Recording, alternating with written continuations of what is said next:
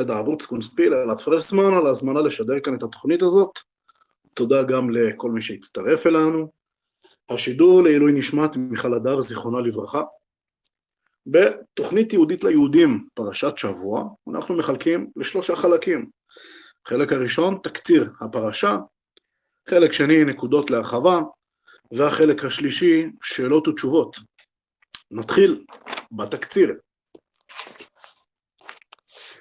יוסף, אחיו וכל הדור ההוא נפטרים, ובני ישראל במצרים פרים ורבים מאוד מאוד, מה שגורם למלך החדש, אשר לא ידע את יוסף, לחשוש מכוחם הצפוי ולתכנן נגדם מזימות. עבודות פרך, אחר כך השלכת זכרים הנולדים ליאור על ידי המילדות, ומי שלא נשמעו לו על ידי כל המצרים. יוכבד מסתירה את בנה בסוף שביאור, שם מוצאת אותו בת פרעה, שיורדת ללחוץ, לוקחת אותו, אף על פי שמזהה שהוא מילדי העברים, ומגדלת אותו, תוך כדי שאימו, על פי הצעת אחותו, מניקה אותו וקוראת לו משה.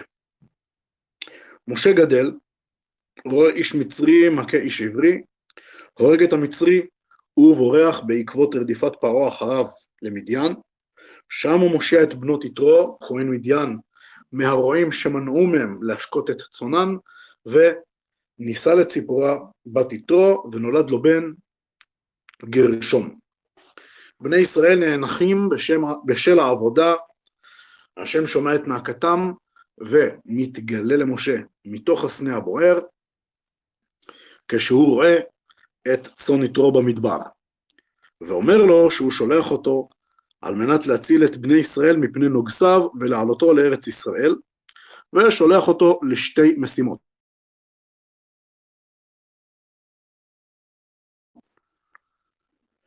משימה ראשונה לפרעה, כדי שיוציא אותם ממצרים, שבני ישראל יצטוו על ידי אלוהיהם לסבוח לו במדבר, ושום הוא יסרב, השם יהרוג את בנו, כלומר מכת בכורות.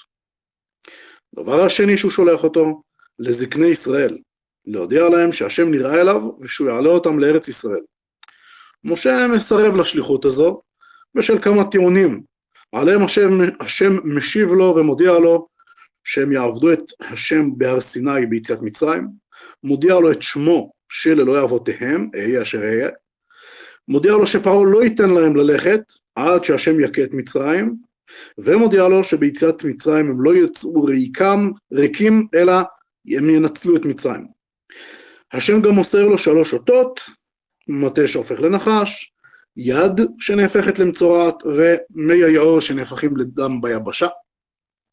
ושהוא לא צריך, משה, לא צריך לחשוש מהכבדות פה וכבדות הלשון שלו, מכיוון שהשם יורה לו מה לדבר, ושאהרון אחיו יצטרף אליו ויהיה לו לפה, ושיעשה במטה את האותות. גם שיהפך לנחש וגם מה שיעשה בו בעשרת המכות. אז עד כאן התקציר של הפרשה, פרשת אה, שמות, אה, למקרה שלא הזכרתי ומישהו לא קרא. אה, דבר אחרון, ממש בסוף, משה נפרד מיתרו, יוצא למצרים עם אשתו ובניו, ציפורה מצילה מסכנה את גם, גם את הבן, אולי גם את משה, כשהיא מלה את בנה, אה, אליעזר. השם מצווה את אהרון לפגוש את משה בהר אלוהים, בהר סיני, שם משה מספר לו את הנבואה שהשם אמר לו. הם ביחד מספרים לזקני ישראל את כל מה שמשה הצטווה לומר להם, עושים להם את האותות, בני ישראל מאמינים שהשם ראה את עוניים ומשתחווים, אחר כך הם מספרים לפרעה את כל מה שהצטווה משה לומר לו, אך פרעה כופר בהשם, ומסרב לשלוח את בני ישראל, ואף מאשים אותם ברצון לגרום להשבתת העבודה, ומכביד את העבודה על בני ישראל, כך שכמות הלבנים שכל עבד צריך לייצר כל יום, לא רק שהיא לא פוחתת, אלא שמעכשיו הם גם יצטרכו לקושש בעצמם את התבן שבעזרתו מכינים את הלבנים. אנשים מבני ישראל מאשימים את משה ואהרון בהרעת מצבם, משה חוזר ומדבר עם השם ואומר לו שמאז שליחותו לא רק שעם ישראל לא ניצל, אלא מצבו הוא רע. והשם משיב לו שעתה הוא יראה שפרעה ישלח אותם. אז עד כאן היה תקציר, אני פספסתי עמוד אחד, אה, עכשיו קראתי את הכל, ונתחיל בנקודות להרחבה. אז קודם כל כתוב, ויקום מלך חדש על מצרים אשר לא ידע את יוסף. די מוזר שמלך לא מכיר את המשנה למלך הקודם שהיה לו, ואכן חז"ל אומרים, כך רש"י גם מביא, שהוא עשה את עצמו כאילו שהוא לא ידע את יוסף. הסבר נוסף מקביל, מסביר הכלי יקר שהוא לא ידע שכשהשם מוסר נבואה אז בסופו של דבר היא תתרחש, כלומר הוא בעצם לא ידע את הסיפור כיצד יוסף בסופו של דבר עלה לגדולה כנגד כל הסיכויים, כנגד כל ההתנגדות של האחים שלו. זה מה שהוא לא ידע. הוא לא ידע שנבואה שהשם נותן היא בסופו של דבר מתרחשת. אמ, אפשר להגיד ש... נגיד הסבר נוסף של רבי עובדיה ספורנו, שאף על פי שבספרי ההיסטוריה של מצרים יוסף כן נזכר, מרוב שהם שנאו את היהודים, הוא פשוט לא האמין שהמשנה למלך הזה הוא היה מעם ישראל. וההסבר הזה שעכשיו אמרתי, בשם הספורנו, הוא מתחבר למה שאמרנו בפרשה הקודמת, מי שזוכר, אמרנו שלאומות העולם יש נטייה לעוות את היהדות בצורה כזאת שהם נשארים רק עם החלק שהם מעריצים, בלי החלק שהם מפחדים ממנו, כמו בדוגמה שהזכרתי אז, הנצרות. אז משהו כזה היה גם פה, לפי הפירוש של רבי עובדיה ספורנו. וכדאי לשים לב שזה בעצם מין מוטיב אנטישמי שחוזר פעמים רבות. הכפיות טובה כלפי היהודים שדווקא עזרו למדינה שבה הם חיים. ומה שראינו כאן עכשיו, הטענה הזאת היא שאיך יכול להיות שאיש נעלה כמו משנה למלך בכלל היה יהודי, והסיפור הזה של לעוות את היהדות כדי שהחלק של ההערצה יישאר בלי החלק של הפחד, שני הדברים הללו ביחד הם בעצם כלל גדול שחז"ל לימדו אותנו, מופיע במדרש רבה, גם קצת בתלמוד, מעשה אבות סימן לבנים. אני חוזר שוב, מעשה אבות סימן לבנים. הרבה מפרשים מסבירים הרבה דברים בתורה על פי העיקרון הזה. על פי העיקרון שבעצם אומר שהתורה היא לא מלמדת אותנו רק על העבר, אלא היא מלמדת אותנו גם על ההווה וגם על העתיד. כלומר, כשאנחנו לומדים תורה אנחנו לא לומדים על משהו שקרה פעם למישהו, אלא אנחנו לומדים על עצמנו, על עצמיותנו. אז שני, שתי התופעות הללו הן בעצם משהו שהוא, אה, אפשר להגיד, אה, לחלוטין נכנס בתוך הכלל הזה, והערב פה בעזרת השם אנחנו עוד נראה הרבה מאוד דברים דומים שמופיעים בפרשה, איך הכלל הזה, שוב ושוב אנחנו נפגשים איתו, עם המעשה אבות סימן לבנים, מה שהיה אז מלמד אותנו גם על מה שקורה איתנו עכשיו ומה שיקרה איתנו בעתיד. הנה, דוגמה נוספת לזה, זה בעצם ההתגברות של האנטישמיות במצרים בעקבות ההתרבות של עם ישראל. וזה כמובן מזכיר לנו שגם בימינו יש מי שמסביר לנו, היהודים, כמה הילודה שלנו מזיקה ומסוכנת. אנחנו תכף נאריך בזה טיפ טיפה יותר, אה, רק אני אגיד בסוגריים שמעניין שלאויבים שלנו הם לא מסבירים את זה, הם לא אומרים להם שלא כדאי להם להגביר את הילודה שלהם כי זה מסוכן, זה, להם הם לא אומרים את זה. תכף נרחיב בזה טיפה יותר. אני רוצה שנשים לב גם למה בעצם פרעה אומר על עם ישראל. פרעה אומר על עם ישראל שהוא בעצם גיס חמישי. עכשיו, העובדה הזאת היא, היא מופרכת לחלוטין כי אם נסתכל על ההיסטוריה של עם ישראל, בכל מקום שהם ישבו בו, הם היו מיעוט מאוד נאמן. מה שאי אפשר לומר על האויבים שלנו כמובן, שהם מיעוט נאמן, הם, הם לא מיעוט נאמן. כלומר, אם אנחנו נסתכל בצורה קצת פסיכולוגית, אפשר לומר שהטענה של פרעה כלפי בני ישראל שהם גיס חמישי, היא בעצם מין השלכה של מה שהוא רואה כמובן מאליו עלינו. וזה מעניין כי גם בימינו, וזה עוד פעם מזכיר את, ה, את הכלל הזה, הזכרנו מקודם, הכלל הגדול של מעשה אבות סימן לבנים, איך בהרבה מקומות בעולם מאשימים את היהודים בכל הצרות שיש להם במדינה, אבל את המיעוט הרבה יותר גדול שיש להם במדינה, המיעוט שנוהג תמיד באלימות קיצונית, על זה לא מדברים. מהי אותה עבודת פרך בה המצרים מעבידים את היהודים? אז ההסבר הפשוט, וכך מביא רש"י בשם התלמוד, שזאת עבודה קשה שמפרכת את הגוף. יש הסבר נוסף שהרמב"ם כותב, שעבודת פרך זאת בעצם עבודה בלא קצבה, כלומר אי אפשר לראות את הסוף, זה גורם לייאוש. אבל אחד ההסברים המרתקים שעליו אני רוצה להתמקד עכשיו, וזה קשור למה שאמרתי מקודם שעוד נרחיב, אז נגיד עכשיו משהו ובהמשך נרחיב אפילו עוד יותר, ההסבר שמובא בכמה וכמה מדרשים, שאומר שעבודת הפרך הייתה שהם נתנו לאיש עבודת אישה בבית, ולאישה נתנו עבודת איש בשדה. אני חוזר שוב, זה פשוט מדהים. עבודת הפרך שנתנו ליהודים היא לתת לאיש עבודת אישה בבית, ולתת לאישה עבודת איש בשדה. אם אנחנו נגיד את זה במילים לא של חז"ל, אלא במילים של ימינו, במילים של עברית מודרנית, באנגלית, זאתי בעצם אג'נדה קווירית, זהו בעצם פמיניזם רדיקלי, וממש ממש מזכיר את האסטרטגיה של האויבים שלנו, שמדברים על כך שצריך להפוך את הגברים ליותר נשים, ואת הנשים ליותר גבריות. מה ההשלכות של זה? תכף נדבר על זה עוד. שוב, העיקרון הזה של אה, איך הדברים חוזרים, שוב גם בדורותינו. עוד אומר פרעה, כשהוא מתייחס לעם ישראל, איך אנחנו הולכים להתמודד עם זה שהם רבו ויפרו וישרצו במאוד מאוד, פרעה מנסח את הפתרון הסופי במילים הווה נתחכמה לו. מה פירוש הווה נתחכמה לו?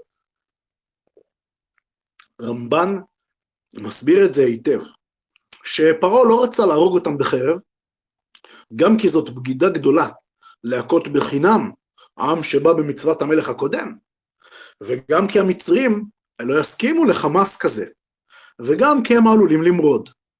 לכן, ואני עדיין פה מסביר את דברי, קורא את דברי הרמב"ן, לכן ציווה בתחילה שעלו מס, כמו כל מיעוט, ורק אחר כך ציווה בסתר למיילדות להרוג את הזכרים על האובניים, המקום שבו הם יולדות, שככה אפילו היולדות לא תדענה מזה, ורק אחר כך הוא ציווה את כל עמו להשליך את כל הזכרים של ישראל ליאור, ככה שאם הם יצעקו למלך או לשר, יגיד להם, כן, זה באמת לא חוקי, תביאו עדים, וכמובן לא יבואו עדים, וככה התוכנית השטנית הזאת תצא לפועל. וה...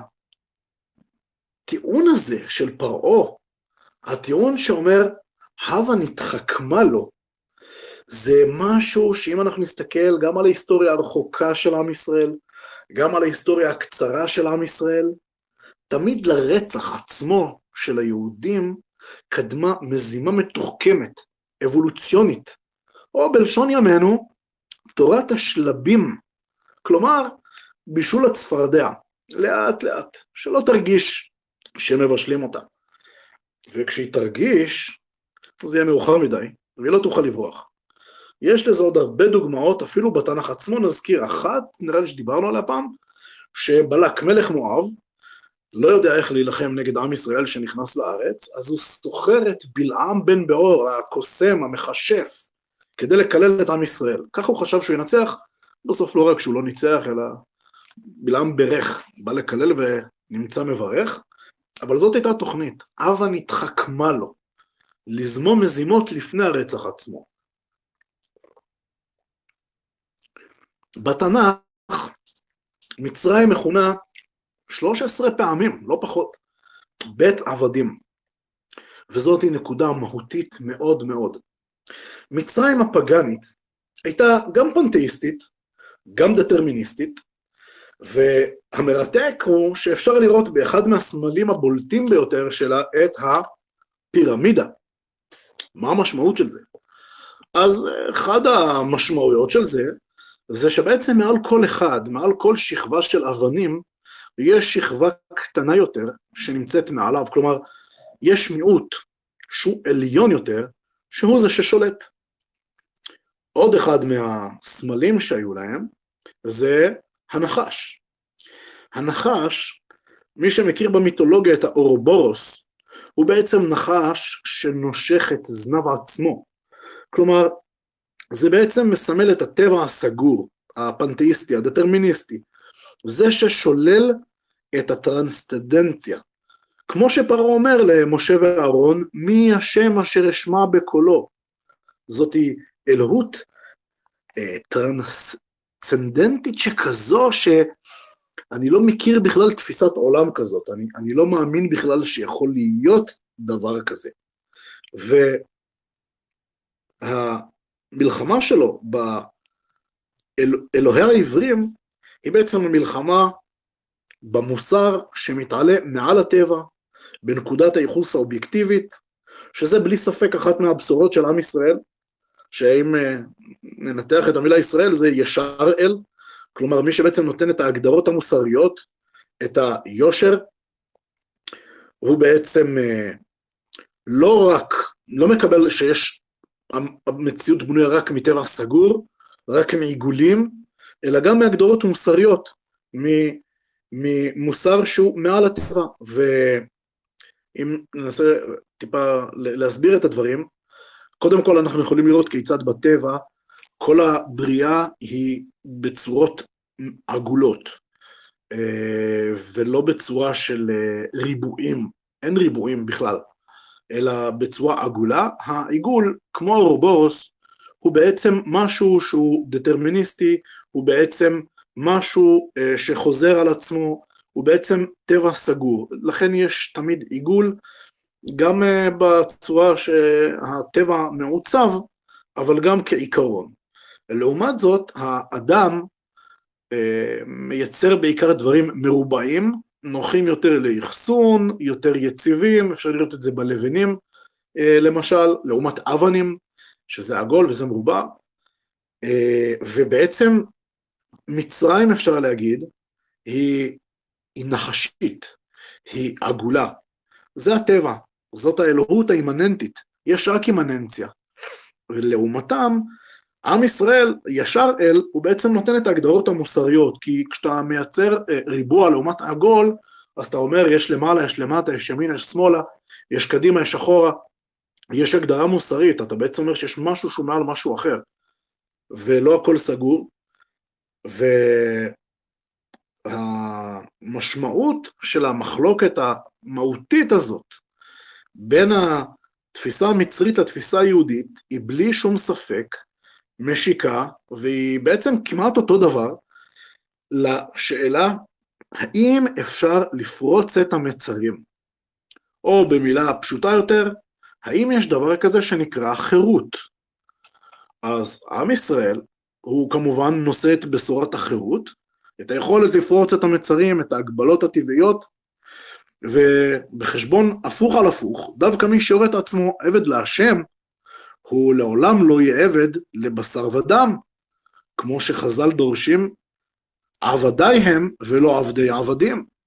כלומר, חז"ל אומרים שדווקא בגלל שאנחנו עבדים של השם, אנחנו לעולם לא נשלים עם כך שנהיה עבדים לעבדים אחרים, כלומר לבני אדם אחרים. וככה צריך גם להבין את המאמר של חז"ל, אין לך בן חורין אלא מי שעוסק בתורה, כי זאת בעצם העצמיות שלנו, לא ההשתעבדות למצרים, אלא למהות שלנו, לעצמיות שלנו. ולא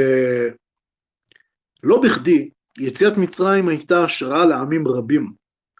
גם הדוגמאות המפורסמות בהיסטוריה, כמו המתיישבים בארצות הברית כנגד בריטניה, הם ראו את עצמם כבני ישראל שיוצאים לחירות מהמלך הפרעוני האכזר, וגם השחורים בארצות הברית, שהמנהיג שלהם ממש ציטט את הפסוק של שלח את עמי ויעבדוני, מתורגם באנגלית let my people go, ונדבר על זה עוד טיפה גם כן בהמשך. וחז"ל מנסחים את זה כך, מצרים נקראת בית עבדים, הם מסבירים את זה כך.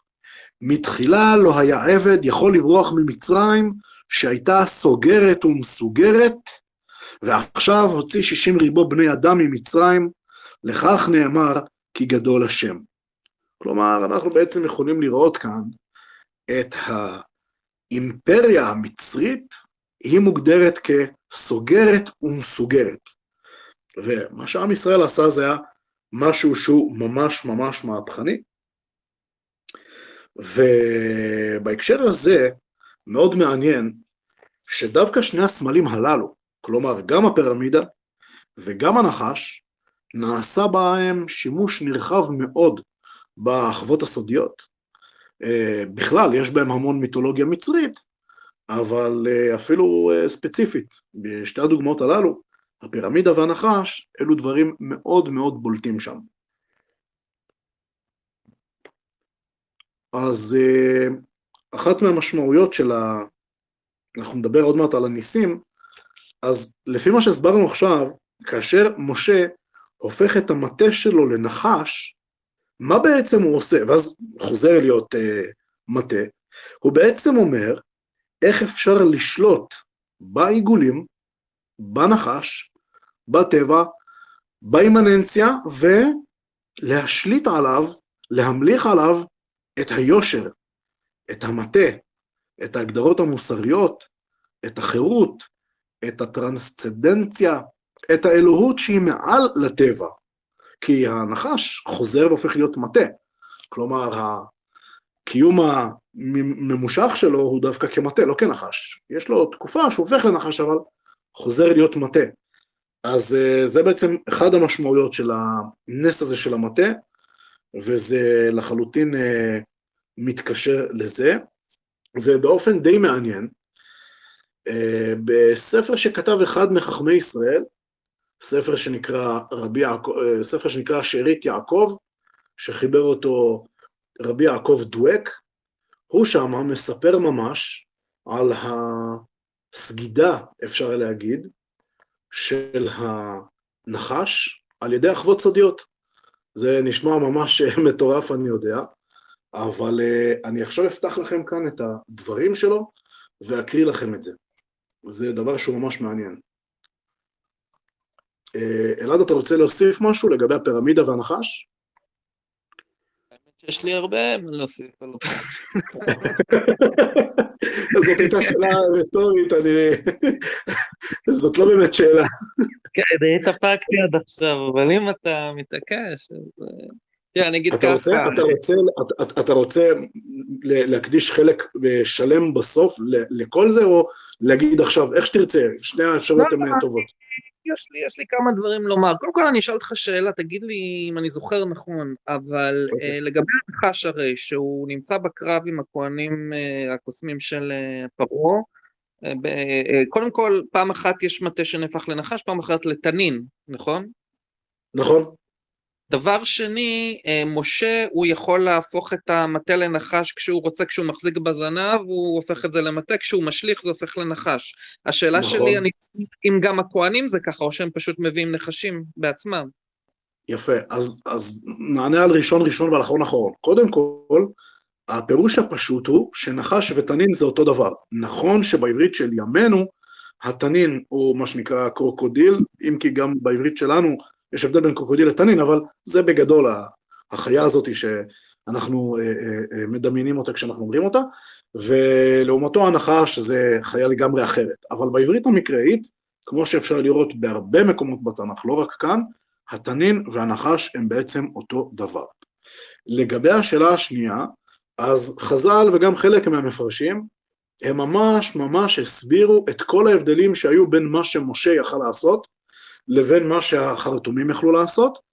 נגיד את זה ככה, הפרשנים היותר רציונליסטים, שחושבים שהחרטומים היו לחלוטין אה, מה שנקרא אומני אשליות ובעלי זריזות ידיים, הם אומרים כן, משהו כמו שהצעת, שבעצם הייתה להם את היכולת אה, להצליח איכשהו לקפל את המקל או להחביא את המקל, את המטה שלהם, ולשלוף מהשרוול, אה, פשוטו כמשמעו, איזשהו נחש, ואז לעשות את התהליך גם כן הפוך.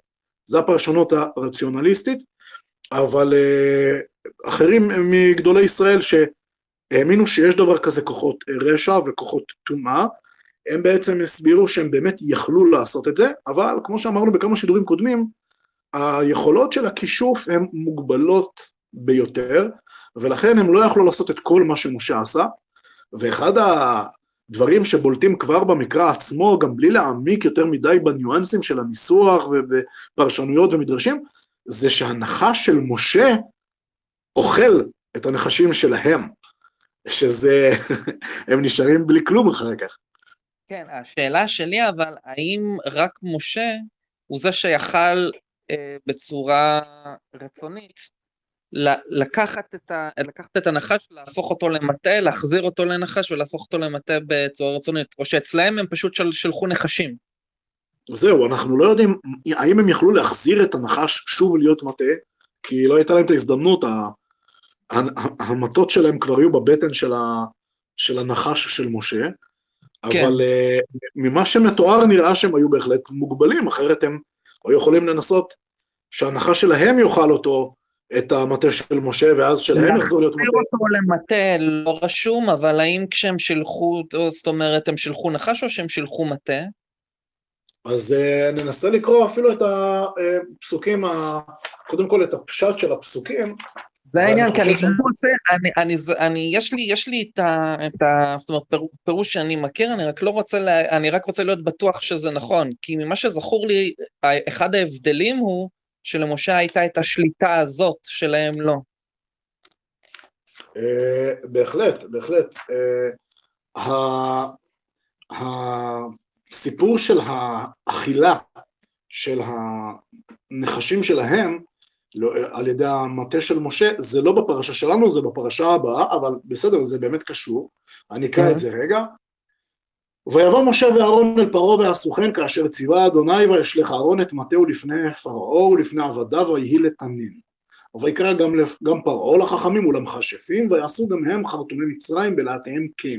וישליכו איש מטהו ויהיו לתנינים ויבלע מטה אהרון את מטותם. אז התיאור כאן הוא בעצם שהם פשוט השליכו אותם והם היו מטות בהתחלה ואחרי שהם השליכו אותם הם הפכו לתנינים. כן, כן.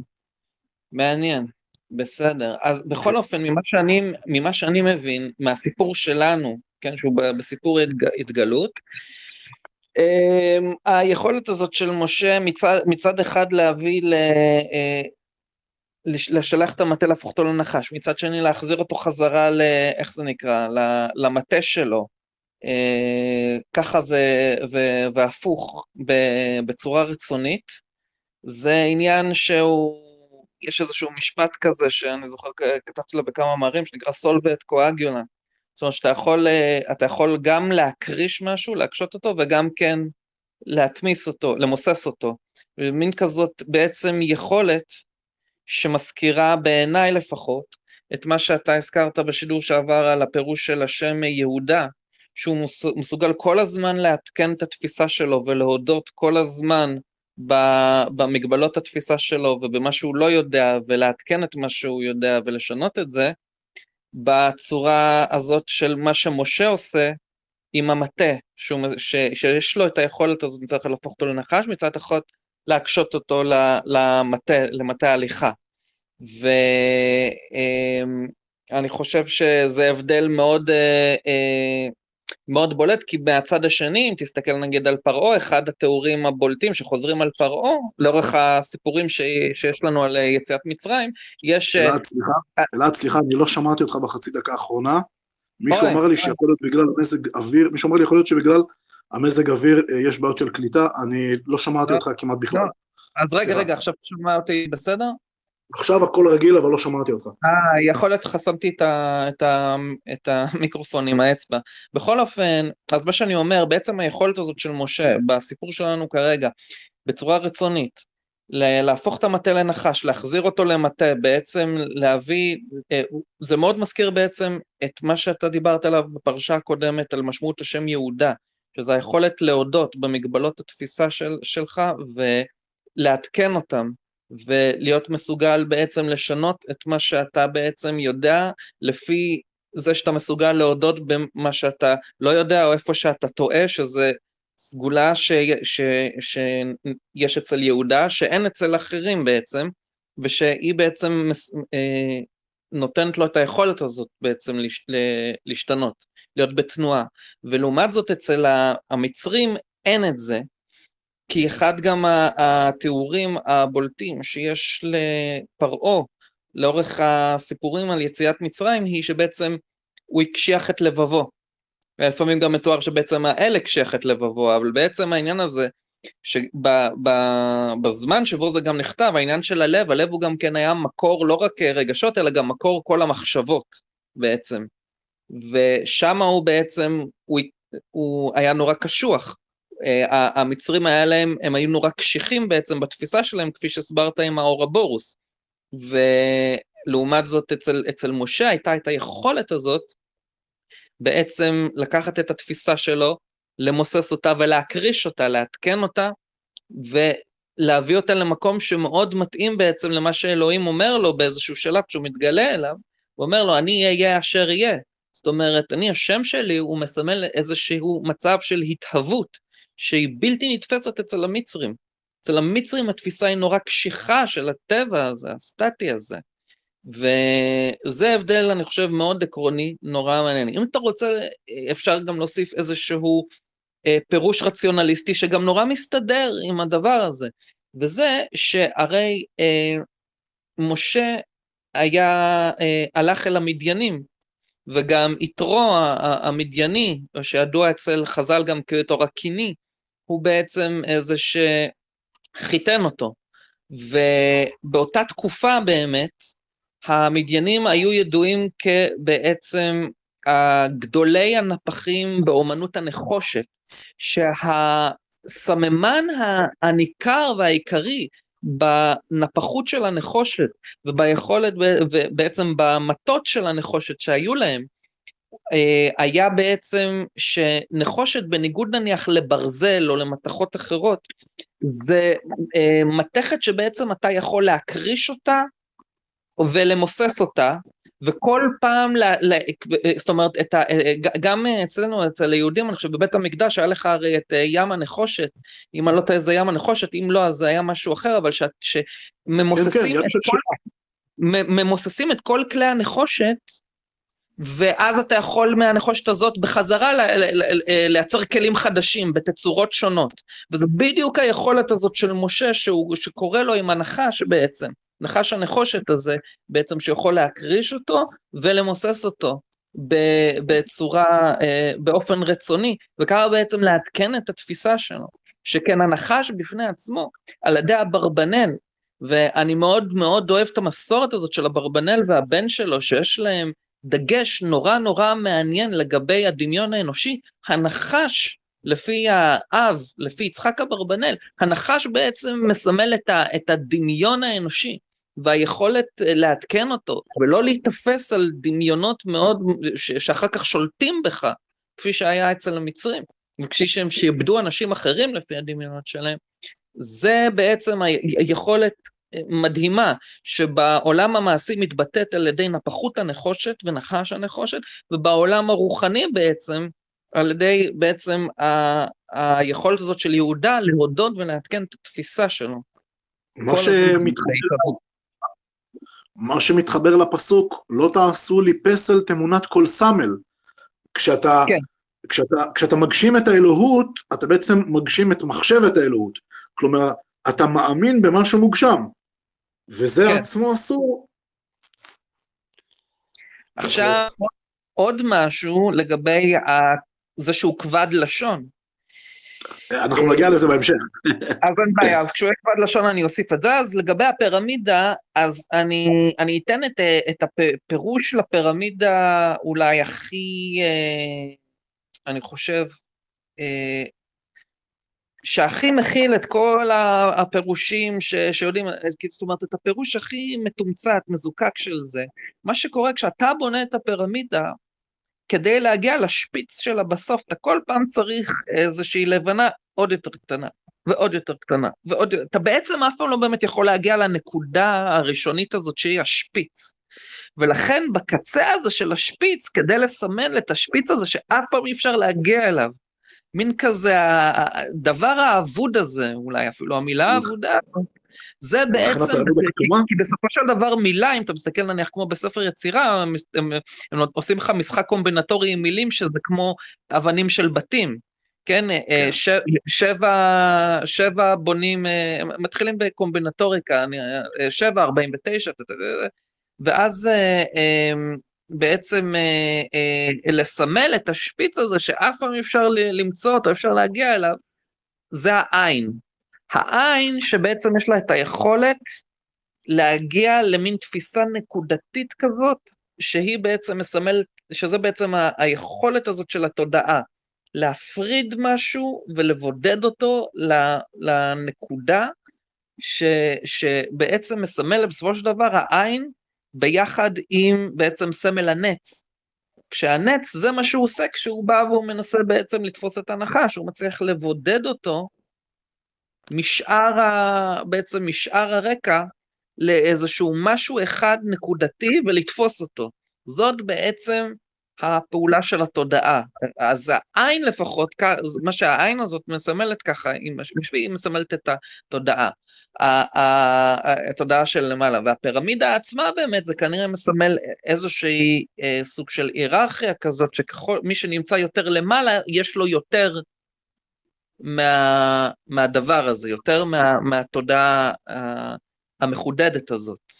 והוא יותר, וזה למה הורוס, בסופו של דבר, יש לו את הראש של הנץ, או ש... כן, של הנץ, שהוא, יש לו את היכולת הזאת. אז זה לגבי, ה... זה לגבי הפירמידה. לגבי הנחש גם, היו לו כל מיני סמלים, כשאחד הסמלים היה, וזה מחזיר אותי לעניין של הדמיונות פה, אמ, הוא היה בעצם על המצח של כל פרעון, אה, הנחש בעצם העומד, אוקיי? זה הנחש העומד. אה, בניגוד בעצם למה שהאל אומר לנחש בגן עדן, על גחונך, על גחונך תלך. עכשיו הנחש העומד הזה, אה, הוא סימל בעצם את הוואג'ט, שזה בעצם, היא הייתה האלה שהיא נותנת את הסמכות לכל פרעון לשלוט, ולכן הפרעון זה היה כמו חותם שלו, שהוא יש לו את הסמכות מוואג'ט לשלוט. עכשיו, מי זאת הייתה האלה הזאת וואג'ט? זאת הייתה האלה שהיה לה מסורת נורא עתיקה בעצם של אה, ב, אה, אה, אה, ניחושים, ניחושים שסומלו בעצם על ידי הנחשים, היא בעצם הייתה כנראה, טוענים, הפרוטוטיפ לאורקל מדלפי היוונית, שגם היא הייתה מתנבאת ומנחשת אה, על ידי התגלות דרך נחשים שהיו לה. ואני חושב שהשורש הזה והמשחק מילים והלשון נופלת של לשון שיש בבראשית על נחש וניחוש, אה, שם לא מדובר על ניחוש, אבל בתורה עצמה, יש, יש, בבראשית, יש בבראשית, לגבי הגביע של יוסף, הוא אומר שהוא מנחש בו בגביע נכון, שלו. נכון, נכון, נכון, רציתי לשאול על זה באמת אז, וזה למה גם שאלתי אותך בשידור לפני, על מה ההבדל ביכולת שלו לעומת יכולות של מנחשים אחרים נניח במצרים, שהוא עושה את זה על ידי החלום, או במקרה הזה על ידי הגביע. יש, יש כאן עניין מאוד מעניין, אבל אני, אני רק אסיים את, ה, את, ה, את הדבר הזה פה, פה בעצם, מבחינת היכולת הזאת, משה בא ומראה למצרים שבגלל שהוא מחובר לאל, ל, ל, ל, בעצם לאל של, לאלוהים, הוא, היכולת הזאת הרבה יותר מחודדת מאצלם, הרבה, אצלם זה עדיין דמיונות, זה עדיין התנינים שנמצאים בתוהו ובוהו, אבל הוא בעצם, התפיסה שלו בעצם, או איך שהוא רואה את המציאות, הדמיון שלו שמגשר לו את המציאות הרבה יותר מדויק. הרבה יותר חזק מאיך שהם תופסים את המציאות באיזשהו מקום.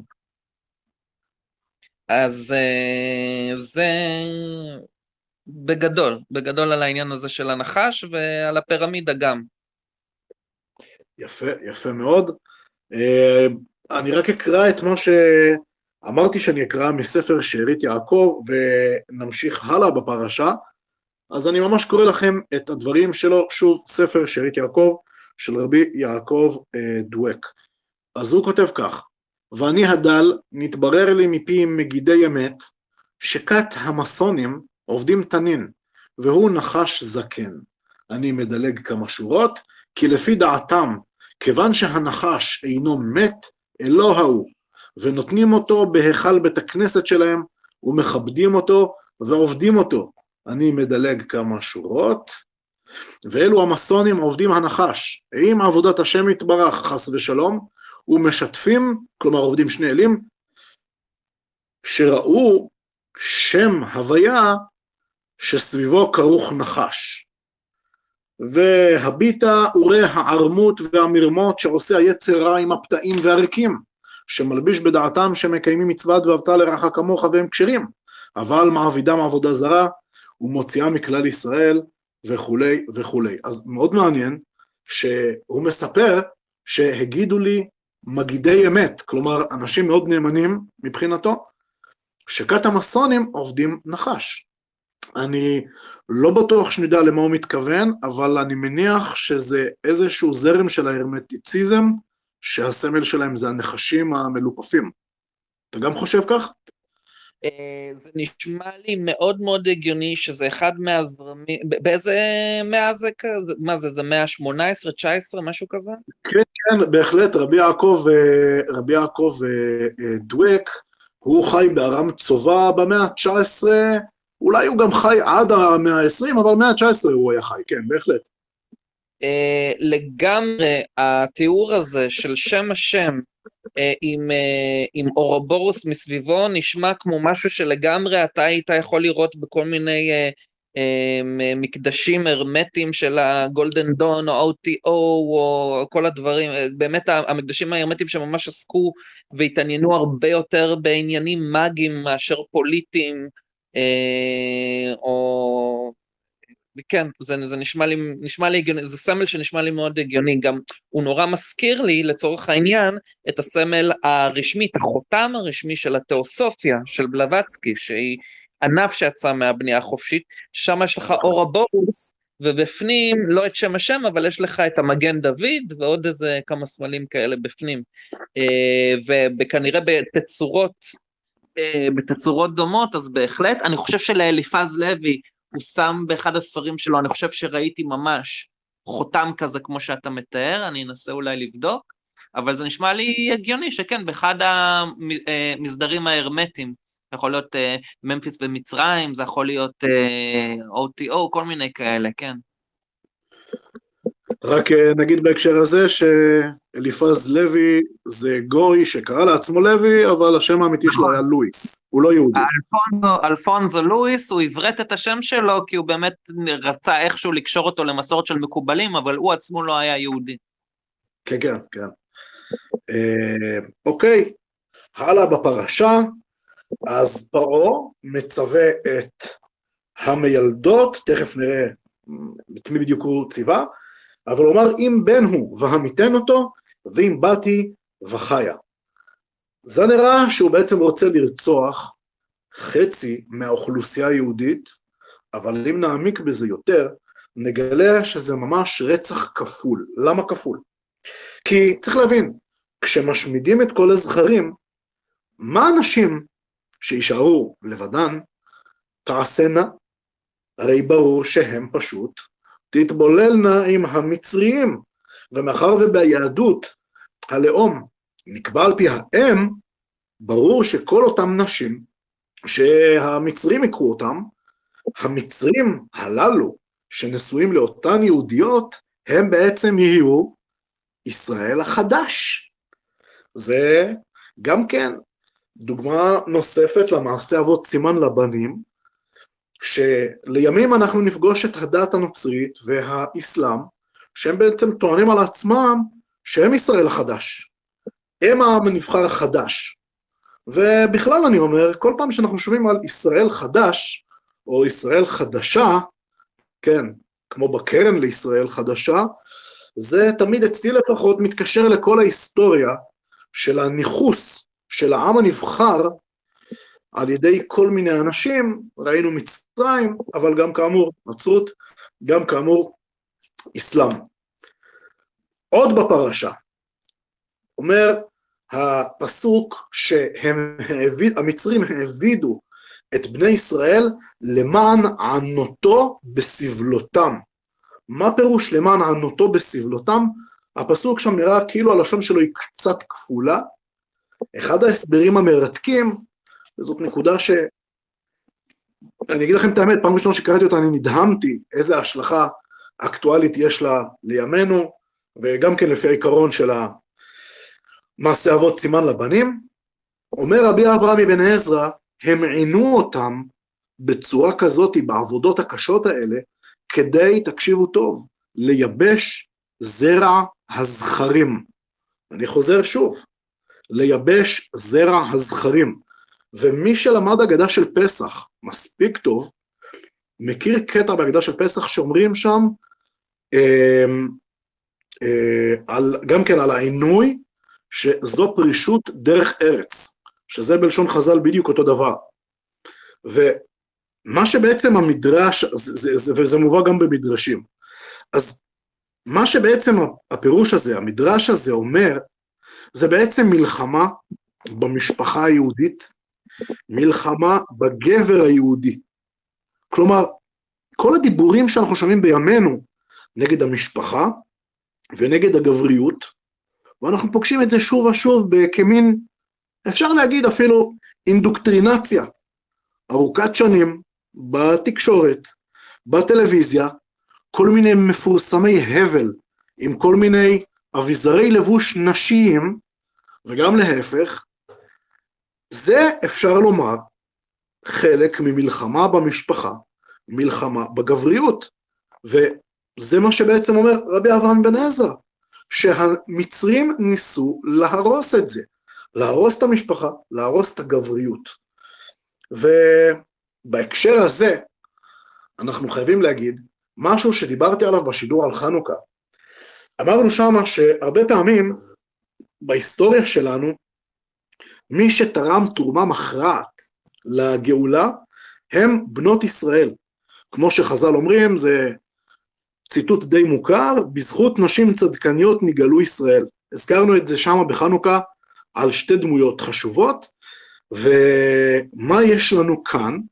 אז המדרש מספר שבמצב הכל כך עלוב הזה שבני ישראל היו, מי שדאגו שלא יתייבש זרע הזכרים, מי שדאגו לשמר את המשפחה היהודית, לשמר את הגבריות של היהודים, אלו דווקא אנשים שהם היו, למרות כל העבדות, מכינות תבשילים, קונות יין, והן, כשהן מקושטות, הולכות לשדה, היכן שהבעל המסכן שלהם נמצא בסוף יום של עבודת פרך, והוא, והם בעצם, הן בעצם עוררו בבעלים שלהם את הרצון לאישות, להמשך קיום המשפחה היהודית. וזה ממש מדהים, אה, ומתקשר לשידור על חנוכה, ונגיד כך ששורש העניין זה בעצם במבנה הנפשי של האישה. מה שחז"ל מסבירים זה שלאישה יש בעצם יכולת לזהות בצורה פנימית את המצב, ובעצם לדעת לפעול לא על פי מה שהן מזהות בצורה חיצונית, אלא בצורה פנימית, מה שחז"ל התכוונו במשפט הידוע שבינה יתרה ניתנה באישה. כלומר, היכולת הזיהוי הפנימית הזאת, האינטואיטיבית הזאת, והם בעצם הצילו את המשפחה היהודית, את הגבריות היהודית. כאשר המילדות מקבלות את הפקודה הזאת, כתוב, ותראינה מילדות את האלוהים, ולא עשו כאשר דיבר עליהן מלך מצרים, ותחיינה את הילדים. אז כמובן שזאת עוד דוגמה לתרומה המכרעת של הנשים, של בנות ישראל, לגאולה, כי אם הם היו, חס וחלילה, עושות את מה שפרעה רצה מהן, אתם יכולים לדמיין מה היה, ממש אה, רצח עם, אבל הם לא הסכימו לעשות את זה, וזו דוגמה נוספת. ומה שאנחנו יכולים לראות כאן, זה בעצם את העיקרון הגדול הזה שציות, אנחנו מצייתים רק להשם, רק לתורה, למוסר האלוהי, לא לממסד, לא לממסד.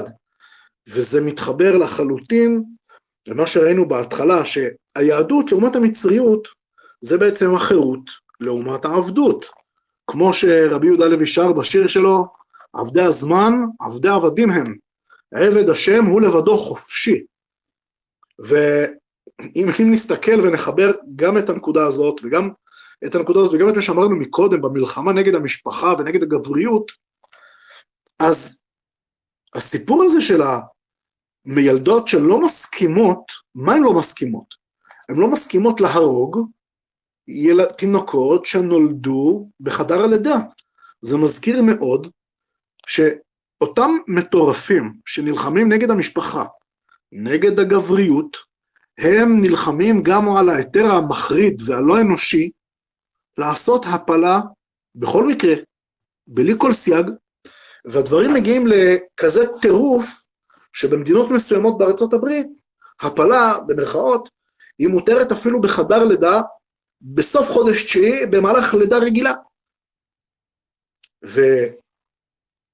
ובעצם מה שכאן אנחנו יכולים לראות איך ברצף אחד, אלו שנלחמים נגד המשפחה, אלו שנלחמים נגד הגבריות, הם גם נלחמים על הזכות במרכאות כפולות ומכופלות להרוג תינוקות בחדר לידה, כנגד כל זה אותם בנות ישראל אומרות לא.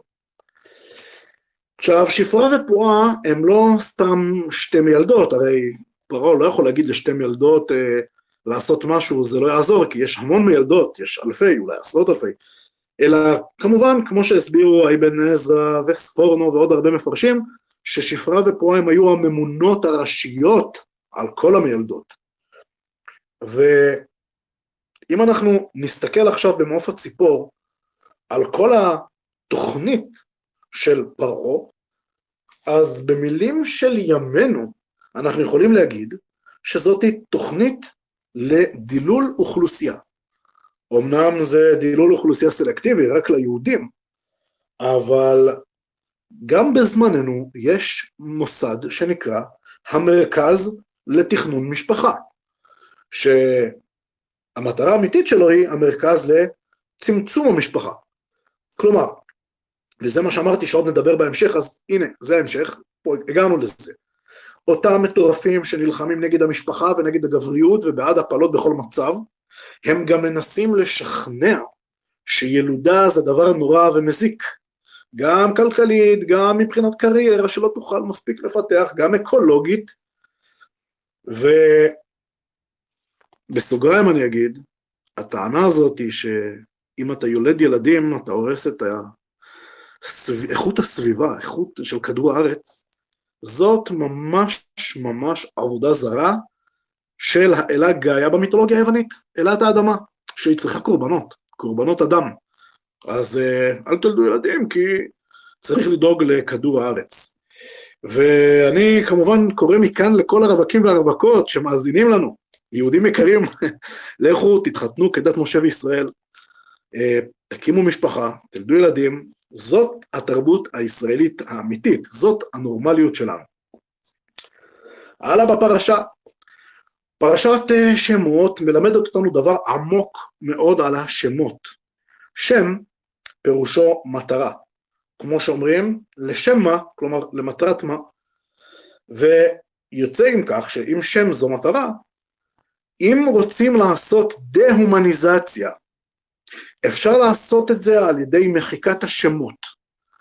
כי אם אין שם, אז אין מטרה, וכל מה שנשאר זה קיום סתמי חסר משמעות. ונשים לב לדבר מדהים. כל זמן שעם ישראל ישב לבטח במצרים, מה כתוב? אלה שמות בני ישראל הבאים מצרימה.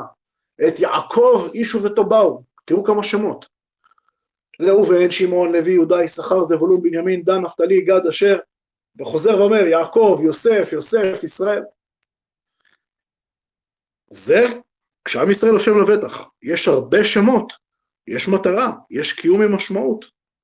אבל נשים לב לדבר מרתק, כשמתחילות הגזרות של פרעה, כשמתחיל רצח העם המניפולטיבי, מה התיאורים שיש שם אחרי שאומר את ההווה נתחכמה לו?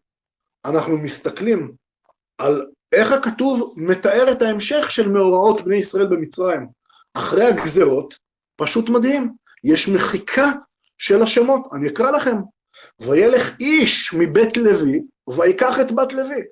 במקום להגיד וילך עמרם הלוי, ויקח את יוכבד הלווית, איש מבית לוי, שלוקח את בת לוי, וממשיך, ותר האישה, אין לה שם, ותלת בן, אין לו שם. ותשם בה את הילד, אין לו שם, ותתצב אחותו, אין לה שם, ותלך בת פרעה, טוב, הם מצרים אז זה, זה לא העניין, אבל ותראה את הילד, וכולי וכולי. כלומר, ממש אפשר לראות איך כשמתחילות גזרות פרעה, כשמתחיל הרצח עם המניפולטיבי הזה, מתחילה מחיקה של השמות. מתי הסיפור הזה נגמר? וחוזרים השמות? מתי יש מפנה בעלילה? כשמופיע מושיעם של ישראל, משה. איך זה נגמר? אחרי שבת פרעה לוקחת אותו, ויגדל הילד ותביאו לבת פרעה, ויהי לה לבן ותקרא שמו משה.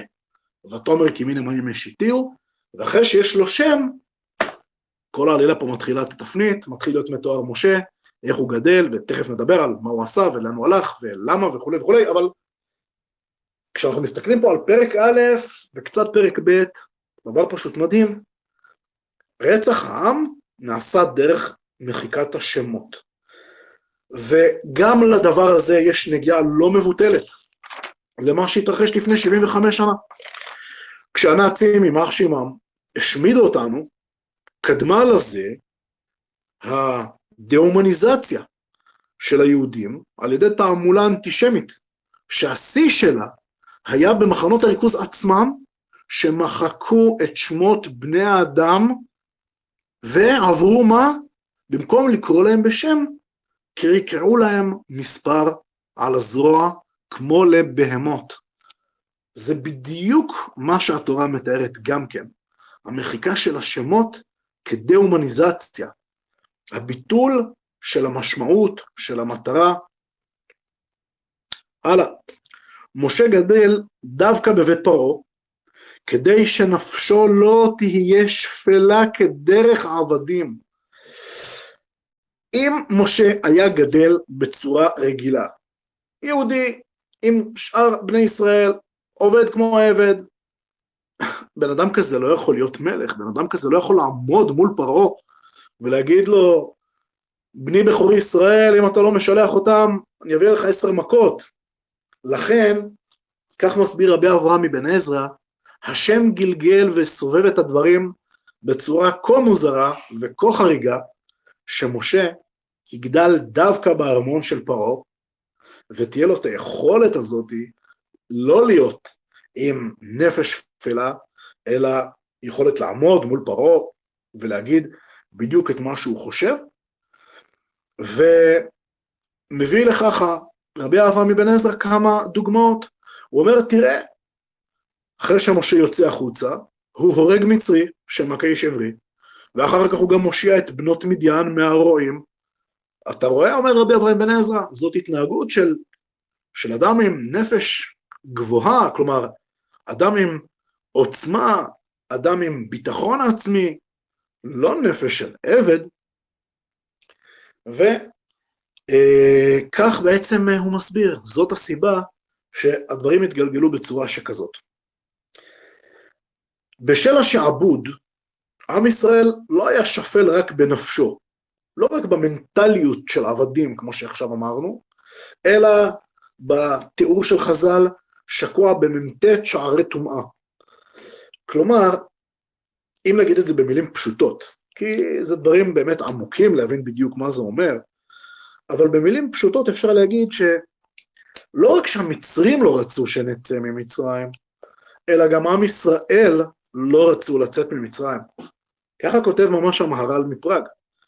כלומר, כל הווייתנו הייתה משוקעת במצריות. ובנקודה הכל כך שפלה הזאת, שאתה עבד שאפילו לא רוצה להפסיק להיות עבד, זה דווקא מה שכל כך מגדיל את הנס של יציאת מצרים, ואת כל מה שצמח מהנס של יציאת מצרים. יש בסיפור הזה של יציאת מצרים המון המון משמעויות. הזכרנו מקודם את הבשורה של החירות, אבל אני רוצה להזכיר פה עכשיו אחת נוספת. מה כל כך מדהים ומיוחד ביציאת מצרים. עוד, היבט. רבי יצחק אברבנאל, שאלעד הזכיר אותו מקודם, הוא אגב חווה על עצמו את גירוש ספרד, והוא שואל בפירוש שלו על הגדה של פסח, שאלה מעניינת מאוד. הוא שואל, למה אנחנו חוגגים את פסח? למה אנחנו חוגגים? כי יצאנו ממצרים, אבל עכשיו, כשהוא היה בספרד, אחר כך בפורטוגל, אנחנו שוב בגלות, שוב עבדים לאומות העולם. והתשובה שלו היא לא פחות ממדהימה. ואני אומר את זה במילים שלי. כי אחרי שיצאנו ממצרים פעם אחת, התברר לנו ולכל העולם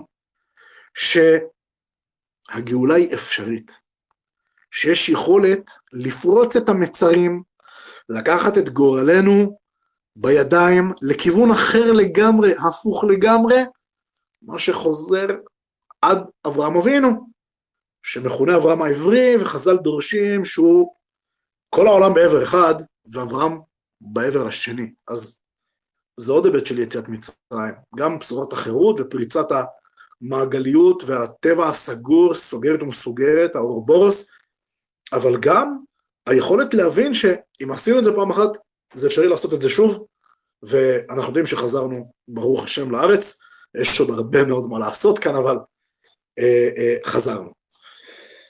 הלאה.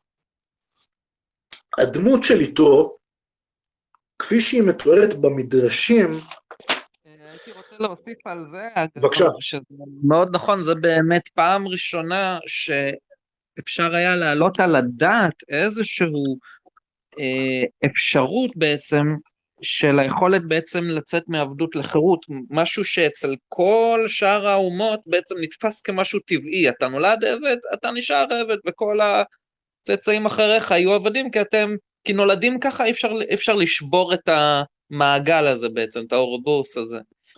ובעצם פה זה היה פעם ראשונה שהעלו בכלל על הדעת את האפשרות שאפשר באמת לשבור את המעגל הזה. וזה באמת מה שנתן השראה לכל כך הרבה אנשים לאורך ההיסטוריה בעצם, גם להעלות את זה על הדעת וגם לממש, ואתה הזכרת באמת נורא יפה קודם את לואי אמסטרונג, שיש לו את השיר אה, Go Down Moses, שהוא שר נורא יפה, Let my people go, וזה, זה, אגב, זה, מה שיפה בזה זה שהוא, זה לא התחיל ממנו, אלה שירים שעוד שרו עוד הרבה לפני זה אפילו, העבדים השחורים בארצות הברית, אה, כשהם היו שרים על אה, משה וכל מיני אה, הפניות בעצם לסיפורי המקרא, הם בעצם ככה הם לגלגו בעצם על uh, המשעבדים שלהם, כי בינם לבין עצמם הם הבינו שהכוונה היא שהם יכולים לצאת לחופשי בעצם, והם בעצם רואים את עצמם לא שהם בני ישראל ממש, אלא שלהם יש את האפשרות כמו בני ישראל, לצאת לחופשי, ובאמת השירים האלה והסיפור הזה היה אחד בעצם מהמחוללים המרכזיים בכל התנועה הזאת שבסופו של דבר שחררה מהעבדות אז בארצות הברית. איזה עוד, כן, כלפי מה הם יכלו להשוות אותה, את עצמם, למה הם יכלו להתייחס במובן הזה, זה רק, רק ל, ליציאת מצרים, ולכן כל השירים, והיו, והיו לא מעט, הם, הם כולם הופנו בעצם לעניין הזה. לכן זה באמת משהו כל כך חשוב. בהחלט, בהחלט ממש כך. אפשר להגיד שהסיפור הזה ממש שינה את, ה, את הכיוון, כיוון של ההיסטוריה, אפשר להגיד. כן, אה, גם נניח אה, מרטין לותר קינג, ב... אה, זהו, אתה בעצם, אני חושב, התייחסת למרטין לותר קינג, שהוא בנאומים שלו, כל הנאומים כן. שלו היו, היו פשוט uh, ציטוטים מהפסוקים שאנחנו עוד מעט מגיעים לארץ המובטחת וזה, הם הרי לא היו בדרך לישראל, מה הייתה הכוונה שלו? הכוונה שלו הייתה כן. זה שהם יקבלו בעצם את השוויון זכויות, את ה... הם יצאו בעצם מה... מההפרדה הזאת שעושים להם. בהחלט, והזכרתי גם את המתיישבים, החלוצים של מייסדי ארצות הברית, לפני שהם היו ארצות הברית, הם היו הרי קולוניות של בריטניה, וכשהם התחילו לחשוב על למרוד בבריטניה, אז הם רואים את עצמם כבני ישראל שנלחמים בפרעה. החותם הראשון של ארצות הברית היה בדיוק אה, משה שחוצה את, אה, בעצם את ים סוף ואת המצרים טובעים בים סוף ומסביב לחותם היה כתוב resistant to tyrants is obedience to God. התנגדות בעצם לרודנים היא ציות לאלוהים. זה היה החותם בעצם הראשון שארצות הברית אה, ראתה לעצמה לנכון. אה, וזה באמת סימל את התפיסה שלהם, מה זה היה בעצם מלחמת העצמאות, בעצם לצאת מהשליטה של, אה, של האימפריה הבריטית, ממש ככה. בהחלט מעניין אה, האם בבתי הספר בארץ מלמדים את המקורות התנ"כיים של כל מה שנקרא היום התרבות המערבית. כל לימודי התנ"ך בעיניי הם כאילו מוכוונים אה, להשניא ולהרגיש אה, אה, ולהכביד ולשעמם את התלמיד לד... לעניות דעתי. זה אני... ככה זה נראה. אני ממש מסכים עם כל מילה וכל אות שאמרת. ו...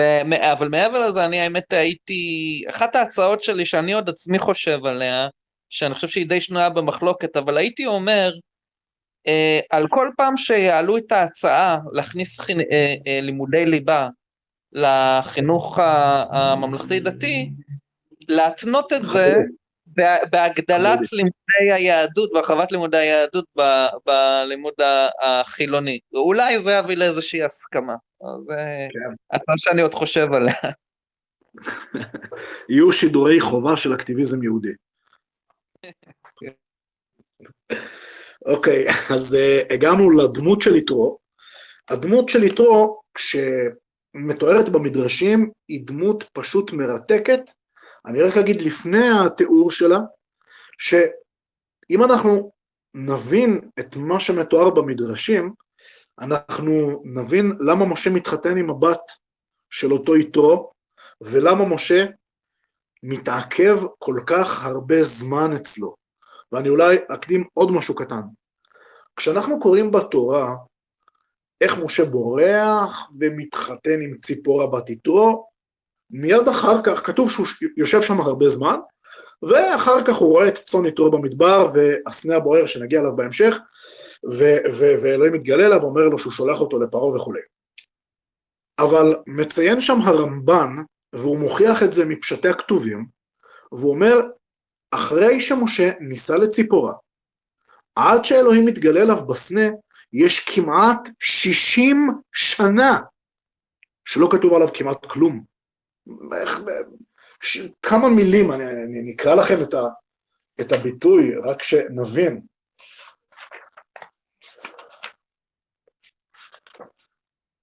ויואל משה לשבת את האיש ויתן את ציפורה ביתו למשה, ותל את בן ויקרא את שמו גרשום כי אמר גר הייתי בארץ נוכריה. זהו. ויהי בימים הרבים ההם וימות מלך מצרים וכולי. זהו, ומשה היה רואה את צאן יתרו חותנו כהן מדי, קפיצה של כמעט 60 שנה שלא מסופר עליו כלום. אז, אז גם יש לנו פה חור ענק של כמעט 60 שנה כמו שאומר הרמב"ן, וגם אה, מי זה יתרו הזה שמשה כל כך מתלהב ממנו ומתחתן עם ביתו.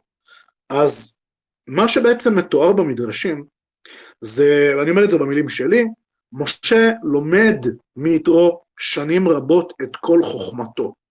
במדרשים מתואר שמלבד שיתרו היה מומחה בכל סוגי עבודה זרה, שזה אומר שהוא היה מומחה בכל סוגי המיסטיקה, כל סוגי המאגיה, כל סוגי האוקולטיזם, הוא גם, חוץ מכל זה, רק נגיד שלפי המדרש הוא עבר איזשהו תהליך ועבר לאמונת הייחוד. אחרי שהוא הכיר את הכל, הוא עבר לאמונת הייחוד. אבל uh, עוד נגיע לזה תכף. אז חוץ מהמומחה לכל הדברים האלה, הוא היה גם יועץ בכיר של פרעה, וגם היה חכם במובן של uh, כמין פילוסוף, או אפילו הייתי אומר מדען. ואת כל הדברים הללו לומד ממנו משה. כי גם להפך, יתרו מזהה במשה, תכף נגיד, דברים מיוחדים. כלומר, משה, איך שהיה אפשר לחשוב, הוא לא סתם בן אדם שהלך לראות צאן, ופתאום הפך להיות נביא, ואחר כך גדול הנביאים, ונותן התורה. זה נכון שהוא לא תכנן לעצמו איזשהו מסלול כזה, אבל בפועל, לפני שהשם התגלה אליו, במשך שנים רבות, כמעט 60 שנה, משה עסק בלימוד עמוק ונרחב של כל התחומים, בפרט התחום הרוחני, מגדול המומחים שהיו אז בעולם, אני רוצה להזכיר, אנחנו לפני מתן תורה. כלומר, העיסוק ברוחני לא יכול לבוא דרך הצינור של הנבואה של התורה, שהיא איננה. אז הוא לומד מגדול המומחים מיתרו. ואני אקרא לכם אה, במילים שלי, אבל זה ממש אה, שומר על, המדויק, שומר על הדיוק למקור, את התיאור של פירקי דרבי אליעזר. כן, כן, זה הספר שפה, פירקי דרבי אליעזר.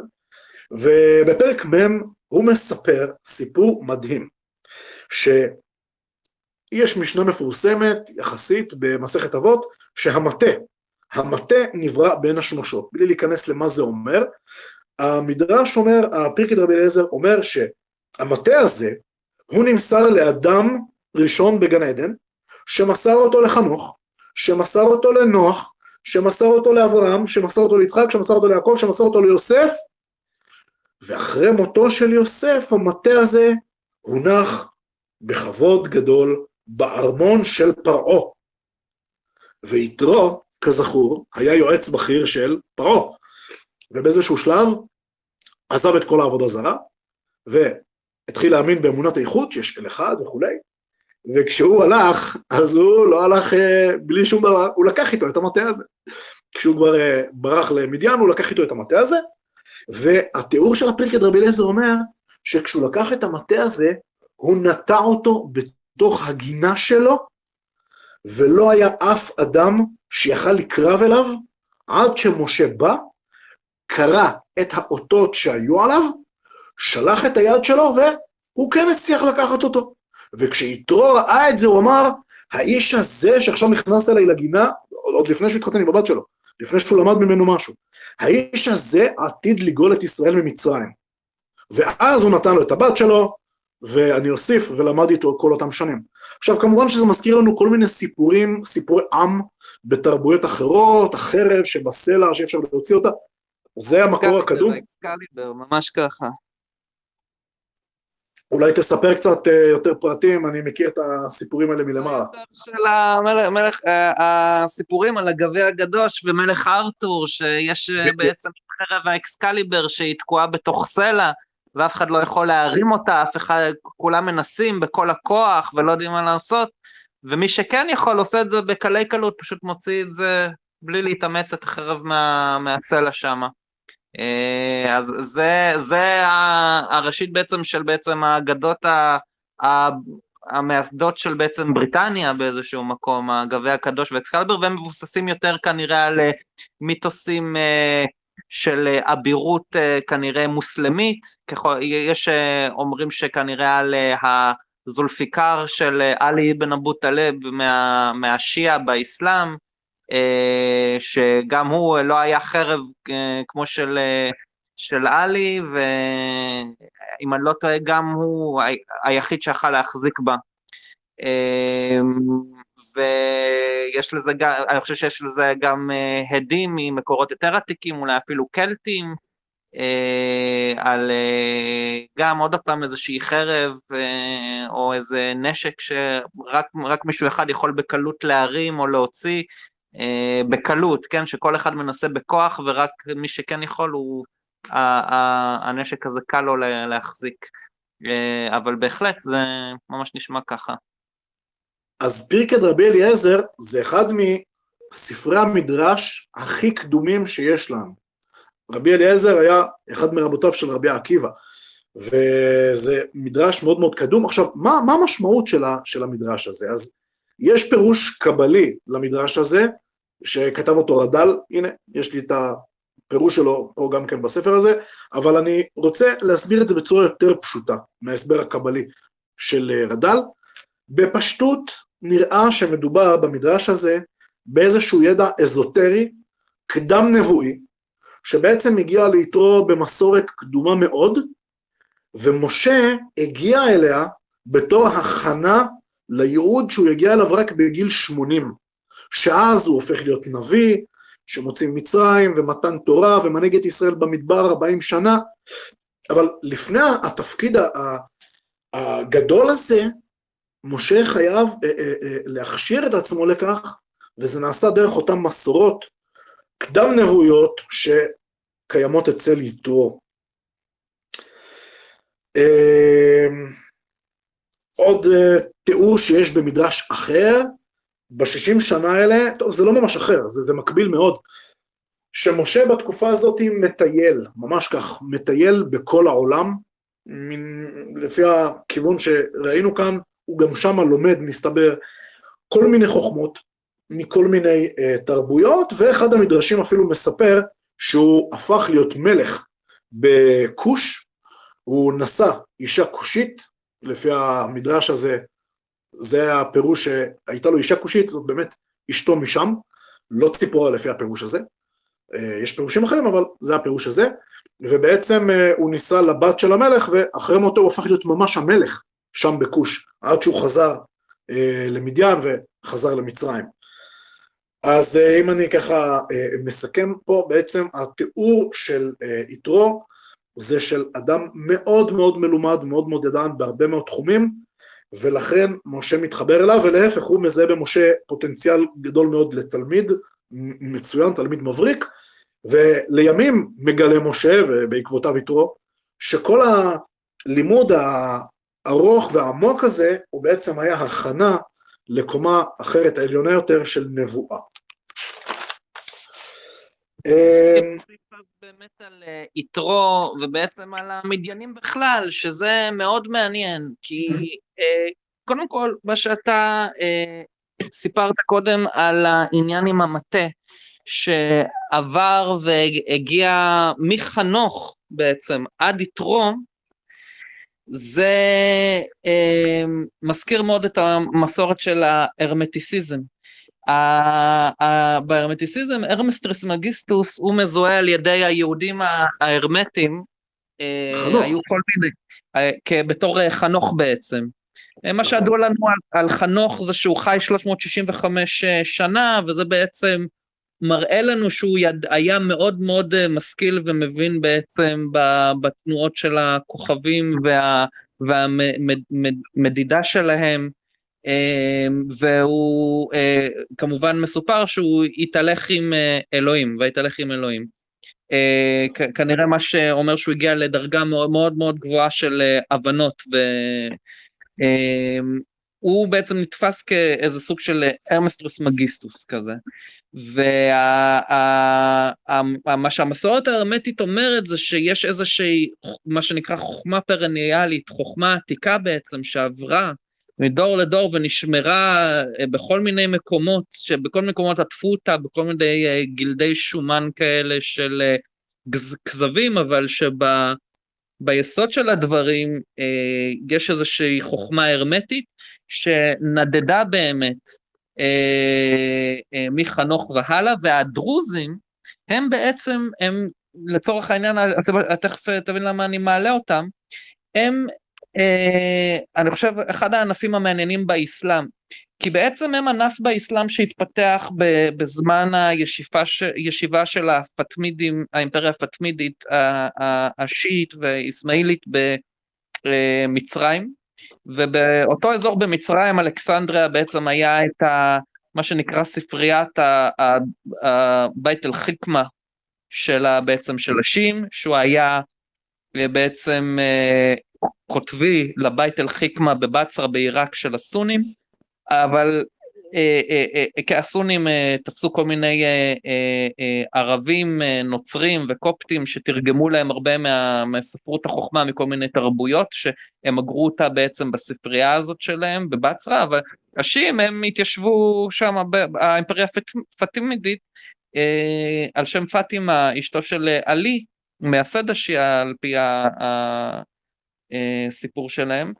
אה, הם בעצם אה, התיישבו גם על איפה שכבר היה ספרות ההלנית, המצרית, אה, הקלאסית, והוסיפו לה כמובן בבית אל-חכמה שלהם, ושם בעצם ישב רוב רובה של בעצם מסורת והספרות ההרמטית, ושם בעצם יצא הענף של הדרוזים שבידל את עצמו מהאיסמעיליה ומהשיעה, והוא באמת, אני עזרתי לכתיבת דוקטורט על הדרוזים עם אחד העוקבים של האתר שלנו בשם אה, מוניר מורד, אה, יש אה, עבודה שלו על הבונים החופשיים והאילומינטי שהייתה התזה שלו שעזרתי לו בה באוניברסיטת חיפה, היא נכנסה שם לאוניברסיטת חיפה והיא יושבת באתר, ואז הוא המשיך הלאה לדוקטורט על, על התורה הדרוזית.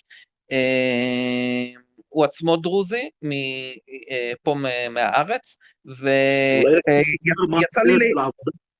אני מאוד... מה, מה?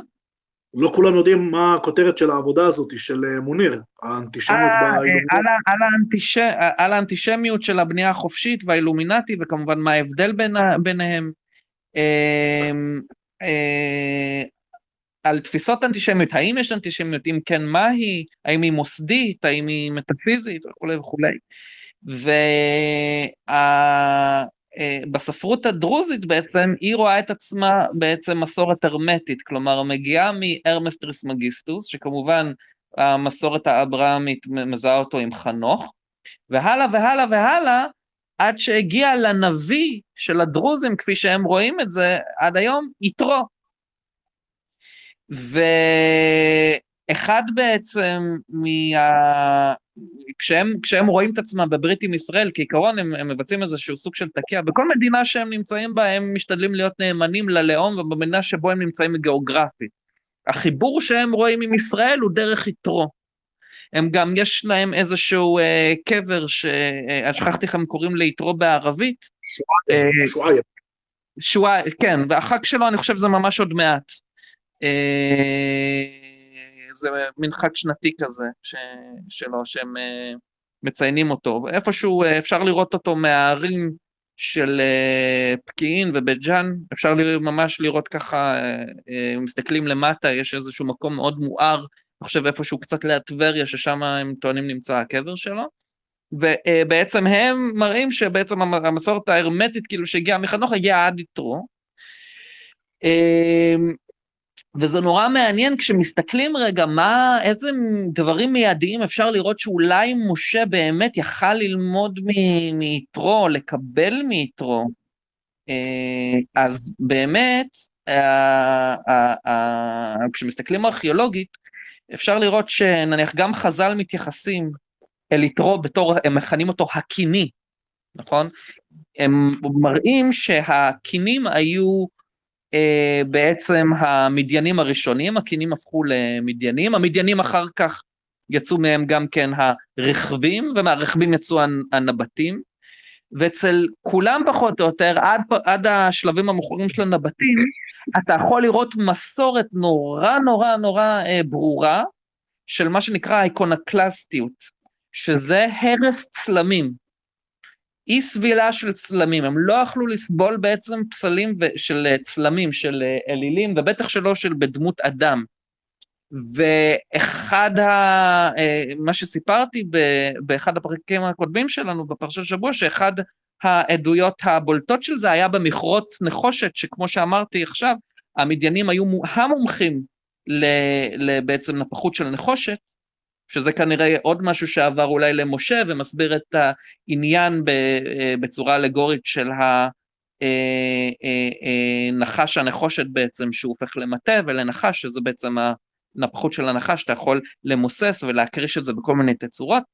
אז במכרות האלה הם, הם הרסו צלמים ומחקו צלמים של בעצם האטור, חתחור, חתחור, אלת העגל, הפרה של המצרים, מה שמזכיר לנו כמובן את, אה, את עגל הזהב של, הישראל, של בני ישראל שנורא הרגיז את משה כשהוא ירד מההר. וחתחור עצמה היא אחת הביטויים של האלה שהזכרתי קודם, שהוא וואג'ט, הנחש שנותן את הסמכות אה, לפרעון. אה, ובעצם היא, כאילו, ערש הצלמים, האיקונוקלסטיות אי סבילה של, ה, של הצלמים, זה כבר הדיבר הראשון, לא תעשה לך כל פסל ותמונה. ואני חושב שגם מבחינת אלוהות, האלוהות שלהם הייתה בלי שם או בלתי מוגדרת באיזשהו, עד גבול מסוים אצל, ה, אצל המדיינים. אומרת, כבר שני הדברים הראשונים שמביא משה, אפשר לראות אותם אצל יתרו. ובמסורת ההרמטית כמובן אה, אה, מדברים על, על, ה, על ה, אה, בהמשך של השרשרת, משה הוא הממשיך של, ה, של החוכמה הפרניאלית הזו, של החוכמה העתיקה הזאת. לפני ההתגלות לעם ישראל, שהרי עדיין הייתה איזושהי חוכמה ש, שהתגלגלה מדור לדור, שכמו למשל שבע מצוות בני נוח, זה עוד לפני בעצם ההתגלות לבני ישראל. אז זה אני חושב נורא מעניין עם, ה, עם הפירוש שהבאת על, על המטה. אמ, אמ, זהו בגדול, אני לא רוצה עוד, אה, יש עוד הרבה באמת להרחיב רק על העניין הזה, אבל אולי אני, אני אגיד בהמשך, אבל זה ממש אה, בגדול. יפה מאוד. אה, כשהשם מתגלה למשה, הוא בעצם אומר לו ששמו הוא אהיה אשר אהיה. ואחת השאלות המפורסמות, מביא אותה בפירוש, פירוש שנקרא אור, אור החיים, הוא בעצם אומר, מה הכוונה שמשה יגיד להם שהשם של השם זה יהיה אשר יהיה? הוא אומר, איך זה עובד? הרי אם הם כבר יודעים שזה השם שלו, אז כמו שהם יודעים, גם משה יודע כבר. ואם הם לא יודעים מה השם שלו, אז לא משנה אם משה יגיד זאת תהיה תשובה נכונה, כי אי אפשר לבדוק, להשוות אותה לשום דבר שקדם לו. ולכן מסביר האור החיים שלא זאת הכוונה, זה לא מבחן שהשם שלו הוא אהיה אשר אהיה, אלא זה פשוט הודעה מה ההנהגה שלו.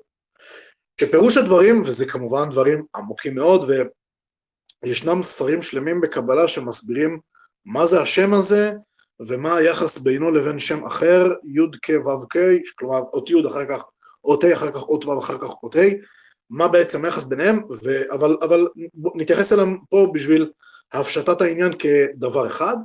בעצם ההנהגה הזאת שמכונה אהיה או י' כו' היא בעצם מתארת את המקור האחדותי של כל ההוויה.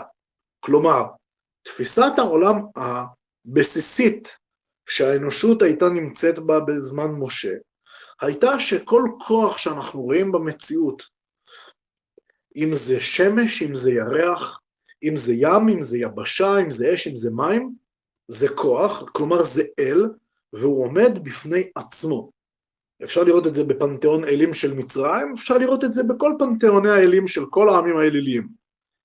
ובעצם כשהשם אומר לו יהיה אשר אהיה, הוא בעצם מלמד אותו, זה לא מבחן שהוא אמור להוכיח לזקנים של בני ישראל שהוא מדבר איתם, אלא השם פשוט מלמד אותו את ההנהגה. ההנהגה שיש מקור אחדותי לכל ההוויה.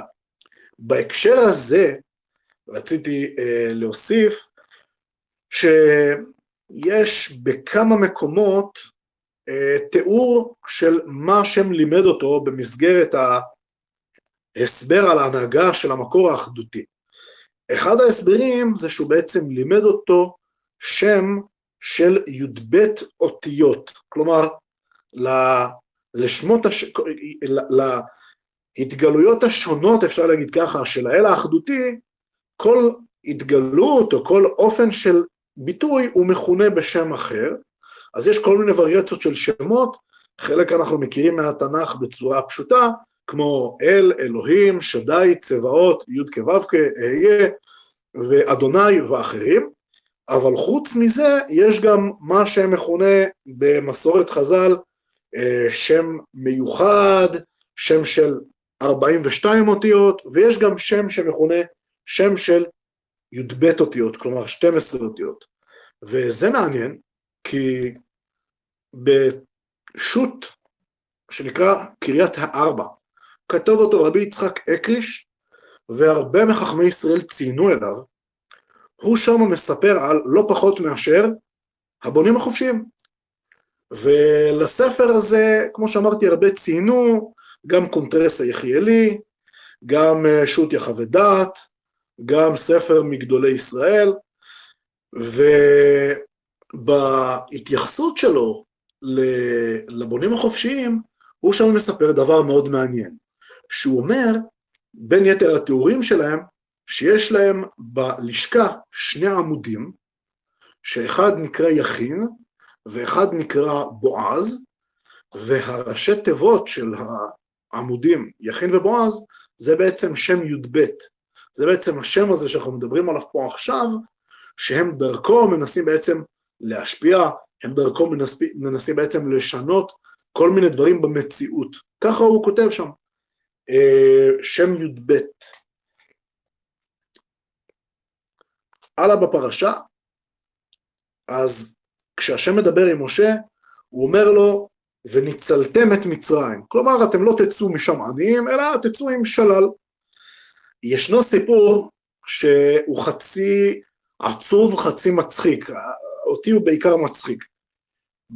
בתלמוד במסכת סנהדרין מסופר שכשאלכסנדר מוקדון הגיע למצרים, באו אליו בני מצרים ואמרו לו, אדוני, אתה השליט על כל העולם, בוא תעשה לנו משפט בינינו לבין היהודים, כן, מה, מה הטענה, מה ההאשמה? בני ישראל צריכים להחזיר לנו את כל מה שהם ניצלו מאיתנו, כתוב בתורה, וניצלתם את מצרים. מה זה הניצול הזה?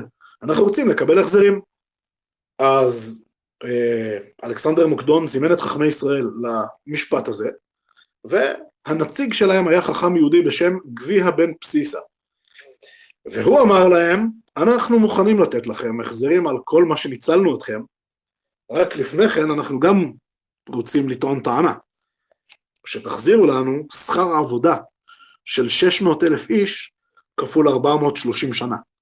והתלמוד מספר שיום למחרת אה, של המשפט, כולם, אה, כל הבני מצרים האלה ברחו, ואת כל הרכוש שהם השאירו, כמובן שבני ישראל לקחו כפיצויים מין אה, הפסד טכני שכזה, ומה כל כך מעניין בסיפור, למה הוא חצי מצחיק, הבנו, אבל למה הוא אה, חצי עצוב?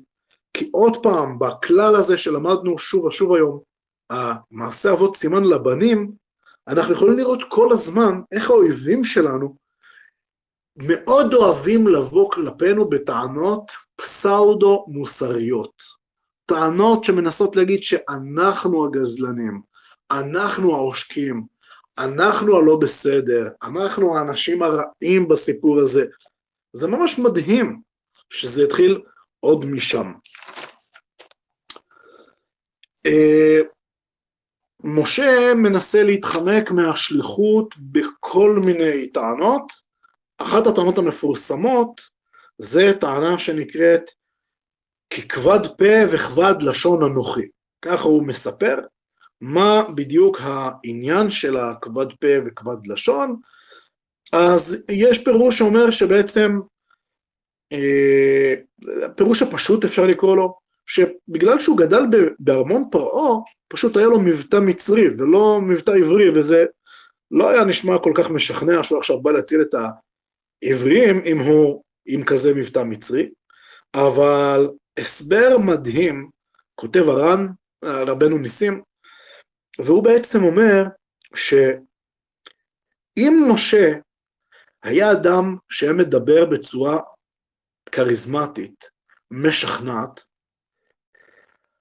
אז בעצם היה אפשר לטעות במהלך הדורות ולחשוב שהסיבה שתורת משה שרדה כל כך הרבה שנים וממשיכה להישמר ולהתקיים עד היום, בעוד שכל התרבויות האחרות נעלמו מן העולם, בטח דתות, בטח תורות.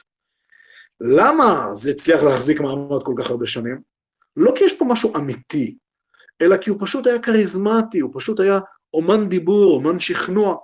ולכן אומר הר"ן, הקדוש ברוך הוא דאג שמשה לא יהיה כריזמטי, לא יהיה רהוט בלשונו, ולא יהיה אפשר לחשוב שזאת הסיבה שהתורה שלו הגיעה למה שהגיעה, אלא בגלל שהיא באמת תורה אמיתית. אה, יש עוד איזושהי פתולוגיה כזאת מאוד מעניינת בפרשה, שהשם אומר למשה ללכת לפרעה ולהגיד לו, כה אמר השם בני בכורי ישראל.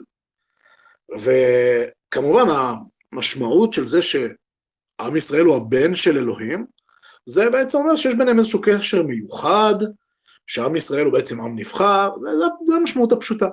אבל מדהים איך שאנשים שהם פגאנים קראו את הפרשה הזאת, את הפסוק הזה, וגם פסוקים אחרים, כמו על דוד המלך, אה, אמר אליי היום בני עתה וכל מיני ביטויים כאלה, ובעצם התפיסה שלהם, בגלל שהיא הייתה פגאנית, אז בעצם אמרה, אה, כתוב בתנ"ך שיש לאלוהים בן. מה פירוש שיש לאלוהים בן? אז בגלל התפיסה הפגאנית שלהם אמרו, יש לו בן ממש, כלומר יש איזשהו בן אדם שאלוהים פשוט הכניס את אימא שלו להיריון, זה הכוונה שיש לו בן, יש לו בן ממש, כאילו. וזה זה, זה מדהים פשוט לראות את זה, שכשהקריאה באה דרך מישהו שהתרבות שלו היא פגאנית, אז זה בעצם, אה, זה בעצם, עד לכאן אפשר להגיע.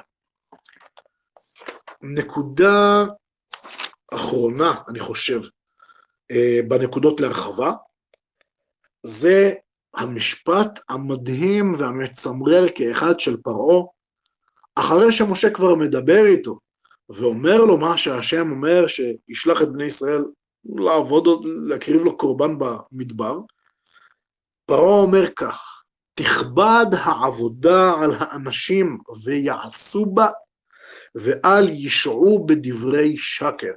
אני חוזר שוב, תכבד העבודה על האנשים ויעשו בה ואל ישעו בדברי שקר. מה כל כך מדהים ומחריד כאחד בפסוק הזה?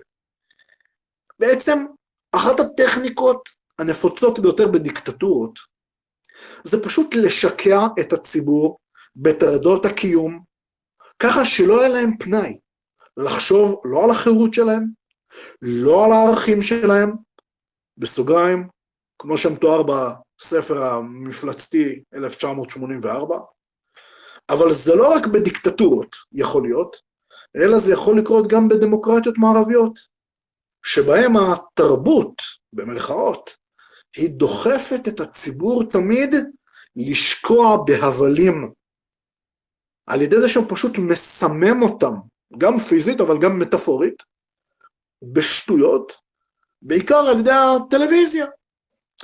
כמו למשל שמתואר בספר המחריד לא פחות, עולם חדש מופלא.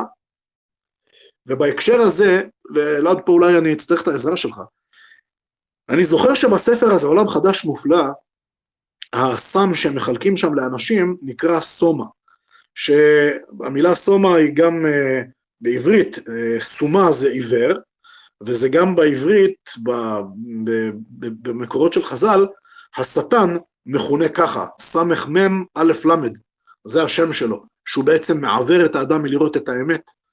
ואני, כשקראתי לפני הרבה שנים את הספר הזה, אז אני שאלתי את עצמי, האם גם במקור, כלומר גם באנגלית, אה, זה השם של זה, סומה, או שזה תרגום לעברית? אני לא יודע, כי לא קראתי את זה באנגלית, קראתי את זה... השם באנגלית הוא סומה, S-O-M-A, אבל הוא, אה, אה, אפשר לדעת בדיוק מאיפה הוא לקח את זה, הוא לקח את זה דווקא מהשירה אה, הוודית של הוודות בהודו, שם מדובר על איזשהו משקה של בעצם הכוהנים הגבוהים שם, של הבראונים, שנקרא סומה, שהם שותים וזה מחדד מאוד את החושים שלהם ומחבר אותם בעצם עם האלוהות ומביא אותם למקום מאוד רוחני משכך מהם את כל הצרות וכל הרעות, ושם כמובן זה באופן כמובן הסומה בעולם חדש מופלא, זה כמובן גם משכך לאנשים את כל הרעות שעוברות עליהם והקשיים והקושי, אבל שם זה דווקא נעשה לא, לא עם חיבור אמיתי, אלא עם ניתוק מהטבע, מה, מהרוח, אה, ובצורה מלאכותית בעצם משמר אותם בתוך הדיקטטורה ששולטת עליהם, על, בצורה כזאת שהם אפילו אוהבים אותה דרך הסם הזה. בדיוק, אני פשוט אה, נתתי את דעתי בזמנו, לפני לא מעט שנים, שהשם הזה שראיתי סומה, זה הזכיר את העיוורון, והזכיר, כלומר עיוורון של התודעה, והזכיר לי גם את השם של השטן במקורות של חז"ל, שהוא נקרא על שם זה שהוא פשוט מעוור. התרגום לעברית עשה עבודה מצוינת, כי היה אפשר לתרגם סומה סמך וו מם ה', אבל הם בצורה אני חושב מאוד מאוד יפה, תרגמו את זה בכוונה תחילה סמך וו מם א', בדיוק כנראה כדי לחבר אותנו לשורשים של המילים האלה אצלנו. אז אני חושב שזאת הייתה עבודה טובה. יפה. Uh, בסדר, אז החלק של נקודות להרחבה בא לקיצו, ואפשר לקרוא שאלות. אה, אני, אני רק, אני באמת אני אוסיף. Uh, מה שאמרתי גם, הרי אה, על העניין עם אה, מדיין ויתרו זה נורא מעניין, יש לך, אני אקריא שלושה פסוקים נורא מעניינים, זה פסוק מספר שופטים, השם בצאתך משעיר, בצעדך משדה אדום, ארץ רעשה, זה משופטים אה, ד'. נכון, שירת דבורה, שירת דבורה. נכון, שירת דבורה, התומר שהיא מתחת לתומר, העץ הזה, ויש נכון. לך בספר דברים, ל"ג, אה, השם מסיני בא וזרח משעיר למה הופיע מהרן פערן. אה, כלומר שוב פעם העניין הזה שאלוהים מגיע מאזור שעיר שנמצא באדום ואז אה, יש לך אצל חבקוק שאומרת חבקוק פרק ג' אלוה מתימן יבוא וקדוש מהר פרן ובהמשך כן זה קצת כתוב זה פסוקים ג' ו' וז' ויתפוצצו הררי עד שחו גבעות עולם, ירגזון יראות ארץ מדיין. כלומר, ואנחנו מדברים פה על פחות או יותר אותם אזורים בדרום, שהם אה, אה, אזור שעיר, אדום, אה, תימן שזה נחשב מזרח, ומדיין. אנחנו מדברים כנראה על אזור אה, ח, אה, אה חצי האי סיני, אה, מזרחה יותר, אה, אולי לכיוון יותר אה, אה, ערב הסעודית אה, יכול להיות. אה, שבאמת אם אה, משה היה רוצה לברוח ממצרים הוא היה צריך לברוח כמה שיותר עד לשם כדי שהם לא יכלו לתפוס אותו ואלה אזורים שבארכיאולוגיה אפשר לראות שהמצרים עצמם מתייחסים אליהם אה, בתקופה מסוימת כאל מה שהם מכנים ארץ השסו יהו. המילה שסו נשמרה אצלנו בעברית עד היום, אנחנו מכירים אותה מהשורש הזה, שיסוי, כי השסו יהו היו בעצם אה, קבוצה של אה, נוודים לוחמים שעשו את החיים מאוד מאוד קשים למצרים.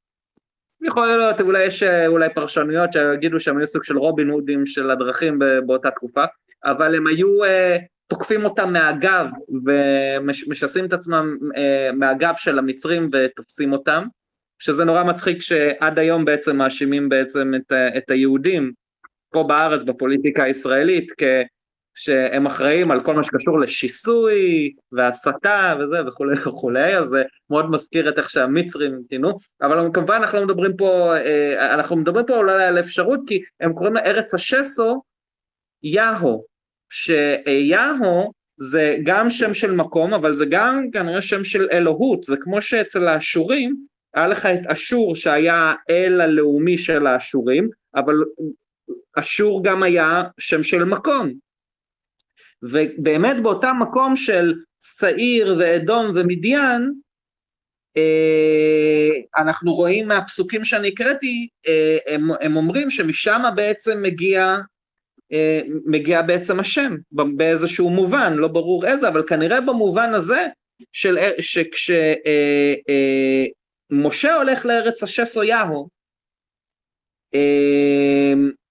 ופוגש שם בעצם את המדיינים ואת יתרו, אז בעצם, כן, כמו שאתה אומר, הוא יושב שם 60, משתקע שם 60 שנה, ומביא אחר כך ציוויים שהם איקונוקלסטיים ונורא מזכירים בעצם אה, את מה שהלך שם מבחינת הרס של צלמים ותפיסת האלוהות. אה, אז אה, אבל אפשר לראות גם כן התחככות בעצם עוד מלפני אה, המדיינים, אבל זה אולי נשמור לפרקים אחרים. אה, אבל זה באמת משהו נורא, נורא מעניין גם מבחינה ארכיאולוגית, וגם כשאתה רואה פה את העניין עם אדום ושעיר, אה, שהם כאילו יותר מייצגים את, אה, אה, את אח של יעקב, את עשיו, הם באמת אחים בסופו של יום. וזה למה אני, אני, כמו שהרבה מאוד היסטוריונים לאורך, לאורך ההיסטוריה, שהם ראו איזושהי הקבלה מעניינת בין דיוניסוס לאל המקראי, שהם כמובן בסופו של דבר הם שונים, אבל יש משהו דומה בעניין של הדגש על ההתהוות, בדגש על, במקום איזשהו אל סטטי, זה יכול, וכנראה שגם דיוניסוס עצמו הגיע מאותם אזורים ליוון, אז פה יכול להיות באמת הפיצול הזה בין יעקב ועשו, שעשו כנראה היה באמת אל, יותר דיון, אל שהוא יותר דומה לדיוניסוס, ומאותו ערש, מאותו מקום, יש לך את, את, את אלוהי ישראל.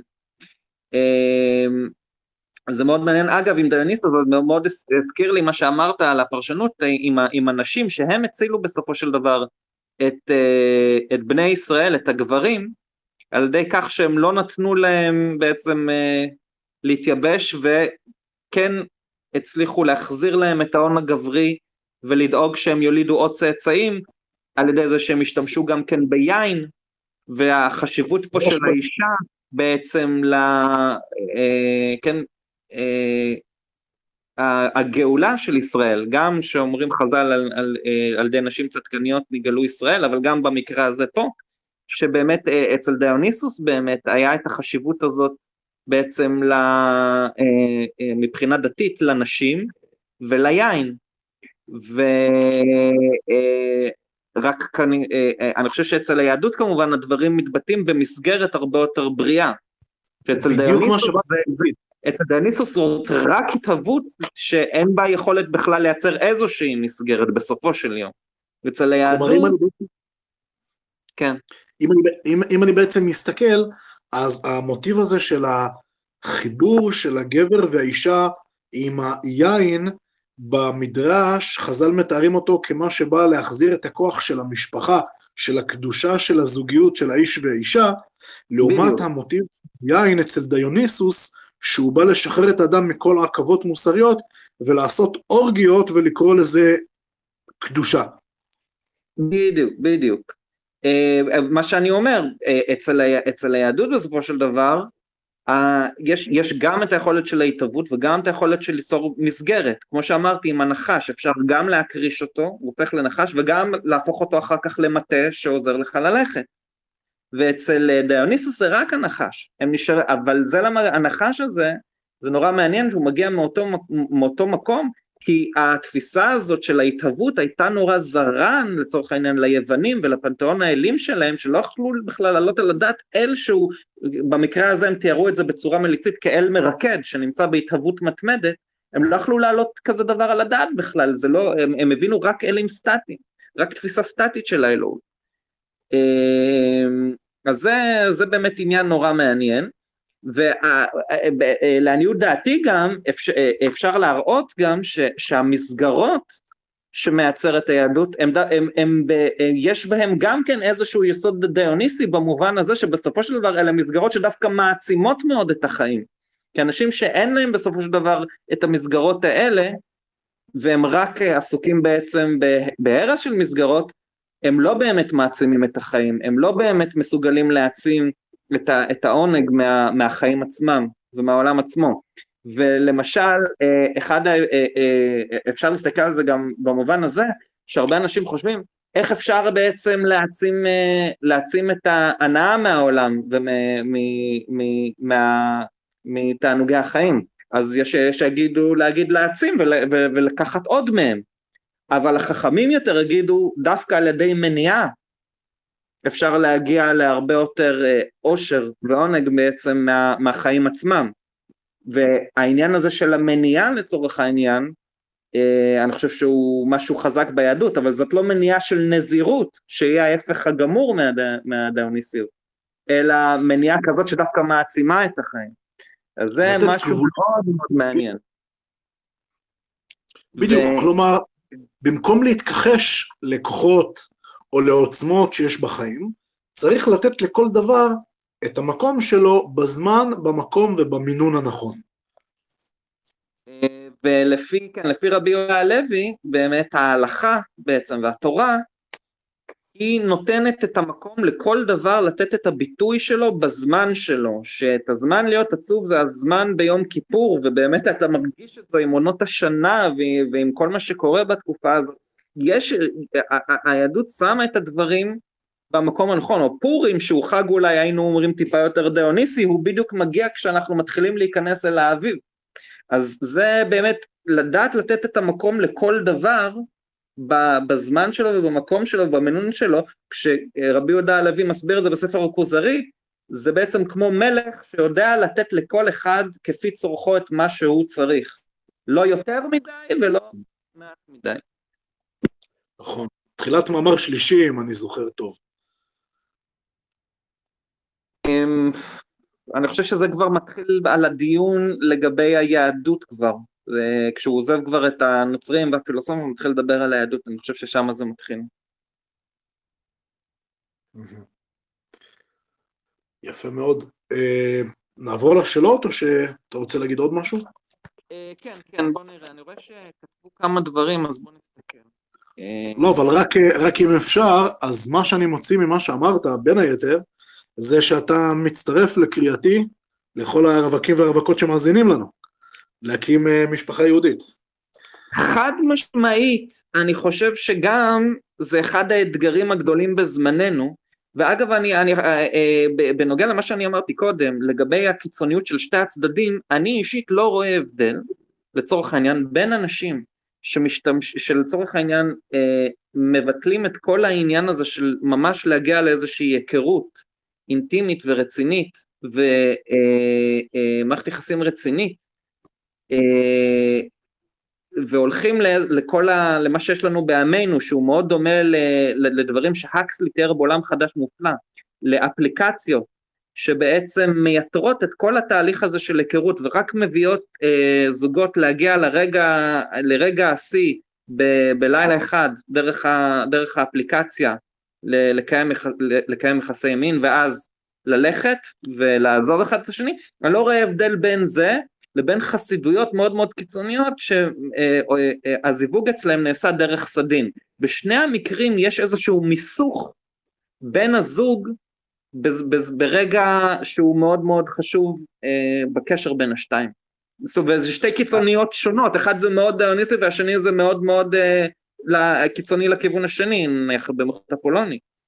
והאתגר הזה של, הדור, של הדור הזה באמת, לתקן את הקשר בין, ה, בין הגברים לנשים, אה, זה, זה אני חושב באיזשהו מקום גם המכה הכי חזקה שאפשר לתת למגמות הדקדנטיות שבאות כנגדנו, של העולם חדש מופנע.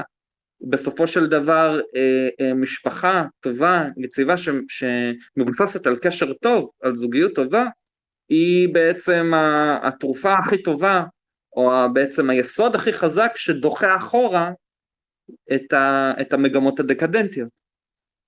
אה, כן, אז אני חושב שזה באמת, זה גם האתגר, ואני חושב שזה לגמרי, אני מצטרף לקריאה הזאת. אה, אז אה, בהחלט אני שמח שאתה מצטרף לקריאה הזאת, אני רק לפני שנעבור לשאלות, חייב פה להגיד שהסיפור הזה של הסדין עם החור, זאת אגדה אורבנית. לא זה לא נמצא אבל באיזה שהם, אני מדבר על ממש כאילו זרמים מאוד מאוד קיצוניים, אה, אתה יודע, נישתיים, זה לא, אני לא מדבר על, על, על אה, על החסידות בכלל, אני מדבר על איזושהי, אה, מדובר על איזושהי חצר חסידית מסוימת מאוד ש, שמדברים עליה לקו הבנתי. תראה, מה אנשים עושים בחדר שינה, אין לי דרך לדעת, וטוב שאין לי דרך לדעת, אבל אני מדבר מבחינת המקורות של ההלכה, אין לזה, אין לזה... בדיוק, נכון, נכון, בהלכה אין לזה שום אח ורע, נכון. אמ, אז, אז ככה, אמ, בואו נראה מה כותבים פה. אה, אסף שמיר כותב, תוכל להעלות את הסרטון אחר כך, כן, מן הסתם, זה, עושים את זה כל שבוע. דוד כותב, אה, מרתק, בעצם מה שאתה אומר זה שסיפור השעבוד במצרים ויציאת מצרים מהווה תקדים היסטורי, או אם נדייק, מטה היסטורי ליציאה של האנושות כולה מתפיסת השעבוד לטבע העיוור השופנהאוורי, המכונה תנין, מעניין, ושהאדם מסוגל להתעלות רוחנית מוסרית.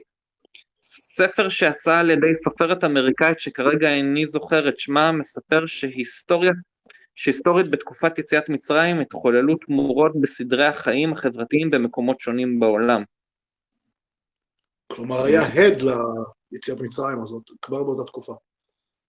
אה, כן, כן, כנראה זה כוונה. וגם אני, אני מוסיף למי שמאזינים לנו, אם אתם אה, רואים, יש את, בהודעה בערוץ, יש הודעה בערוץ שאתם יכולים לשרשר אליה שאלות למי שרוצה, אה, ויש עוד משהו שמישהו כתב. הרגע נכנסתי ומדברים על המדיינים, אני רואה שאחר כך הוא יצא. הוא אומר סופר מעניין, האם נגיע גם לחלק שיותר קשור לתקופה הנוכחית, אה, לווקסנר אה, והקרן שלו, לסורוס והמימון שלו, לקבוצות נאצה והקשר שלו למפלגה הדמוקרטית, היחס האדיס שלא נראה עד כה בין יהודים בצפון אמריקה לישראל, שאט אט מתמוסס לנגד עינינו, הקסטה של המיליארדרים בסין שנמצאים בקשר הדוק עם האליטה בארצות הברית, מי מאיים על בנט וגרם לממשלה הנוכחית להיות הכי יעילה בתקופה הנוכחית מאשר אי פעם, אמור לשמח את כולנו. אה, זה השאלה שלו בעצם, יש הדים לדבר הזה בימינו, אה, כן, אני חושב שהיו התייחסויות אה, לא מעט לגבי חלק מהדברים, נתת דוגמאות גם כן לימינו באמת, על השיבוש של התפיסה בין גברים לנשים וכחלק משעבוד שעשו המצרים וגם בימינו. אה, יש פה הודעה שאני שמתי על כל מיני חותמות באמת ממסוניות הרמטית שמראה אה, או דברים דומים או די ממש אה, את שם השם מסביב לאיזשהו אורבורוס. החותמת הראשונה של מה זה? מרקו פולוס? רגע, החותמת הראשונה זה האיש הזקן שמסתכל על השתקפות במים? כן, כן. זה מהספר של אה, אה, אלפונזו לואיס שדיברנו עליו קודם, אה, Magic, It's History, Rights and Ceremonies אני חושב, History of Magic, It's Rights, Mysteries, משהו כזה פחות או יותר. אני יכול לפרש את הסמל הזה בקלות עמדה בדיוק מאיזה טקסטים כנראה הוא לקח אותם. פה זה לא בדיוק שם השם אבל זה כן המגן דוד אה, בתוך האורבורוס. אה, האדם שמסתכל על ההשתקפות שלו במים זה אחד מ... זה בעצם אחד מיסודות הטקסטים ההרמטיים ש... של האדם שהוא מסתכל במים ומתאהב בהשתקפות שלו ונכלא בה בעצם. זה מאוד, אה, יש עדים לכך במיתוס של נרקסיסיוס שמשם אנחנו מקבלים את, ה, את המילן אה, נרקיסיסט, שהוא אה, טובע ב, בים כי הוא, הוא, או טובע במים כי הוא מתאהב בהשתקפות שלו, ועד כדי שהוא, עכשיו הסיבה שהוא מתאהב בהשתקפות שלו, אבל לפי הרמטיסיזם, שזה דווקא נורא יפה, זה בגלל שגם אצלהם הם לקחו מאיתנו שהאדם נוצר בצלם אלוהים, לכן האדם אה, בצורה שלו הוא משקף בעולם הזה את הצורה בעצם האלוהית המאוזנת שאין לאף אחד אחר מהחיות, כל החיות יש להן צורות לא מאוזנות ורק האדם יש לו את הצורה המושלמת המאוזנת שהיא בצלם מלאים, צלם אם אני לא טועה אחד הפירושים זה גם צורה ממש, ואז כשהוא רואה את ההשתקפות שלו הוא בעצם רואה את ההשתקפות של הצורה בעצם של היופי האלוהי והוא מתאהב בה ואז הוא תובע, וזה בעצם, הוא תובע בעצם בכזבים של הדמיונות שלו, או בכזבים בעצם של הטבע עצמו, שהמים כמסמלים בעצם את הטבע עצמו, הוא, הוא, הוא נכלא בתוך הטבע ולא יכול לצאת ממנו אל איזושהי אמונה טרנסצנדנטית. אה, זה בטקסטים ההרמטיים, זה נראה לי אפילו ממש הטקסט הראשון על בריאת האדם של אה, פומרנדס, פומנדרס, שהוא אה, מלך בעצם רועים, מזכיר לנו גם שמשה באמת היה רועה צאן וכל גדולי ישראל היו רועי צאן ומה שאמרת פעם שעברה שהמצרים שנאו רועי צאן אחת הסיבות כנראה כי הם באמת גם היו צמחוניים וזה שוב גם כן מסמל את, את ההבדל בעצם בתפיסת האלוהות שהתפיסה של ההתהוות מאוד מאוד מאפיינת את צורת החיים של הנוודים שהיא צורת חיים בהתהוות ואת צורת ה... בעצם נפחות הנחושת שהיא צורה של התהוות. מאוד מאוד מאוד מעניין העניין הזה. אמ, אז יש פה עוד כמה סמלים, שכחתי לשים גם את השמל של התיאוסופיה, אבל תוכלו לראות מי שירצה לחפש את תיאוסופיה. אמ, יש פה אחד, אה, מר בוז, אה, בוזגליניו, הוא שואל על, חיס, על החיסונים, זה לא ממש קשור לשידור, אז לא יודע מה... בית הדין על חיסונים, לא יודע מה, מה זה אומר. אמ, וזהו, אה, זה כרגע מה שהיה, ומי שרוצה אה, להוסיף עוד שאלות אז אפשר. אני רואה שדווקא היו לא מעט אה, מאזינים, שיש גם עד עכשיו לא מעט. זהו, זה מה ש... אה, רגע, יש מי שרוצה לדבר, אני רואה. אולי נאפשר לה לדבר? יכולתי לא רואה איפה לכתוב. אוקיי, אז בואו נראה אם זה עובד, נבדוק את זה. אה, שרונה? הלו? לא, אני רואה שלא, לא עבד. אולי היא לא יודעת על מה ללחוץ. לא יודע. כאילו ראיתי שיכול להיות שזה נלחץ לה אולי בטעות, שכאילו שיש כאן אה, כפתור כן. שלוחצים עליו ולאפשר לדבר כזה. כן. כן. בסדר, אוקיי. אז uh, זהו סך הכל אני רואה. אה רגע, אני רואה, אה, אה, אני רואה, אני רואה, אני רואה עוד מישהו בשם אשר, אז שנייה בוא נראה. הלו?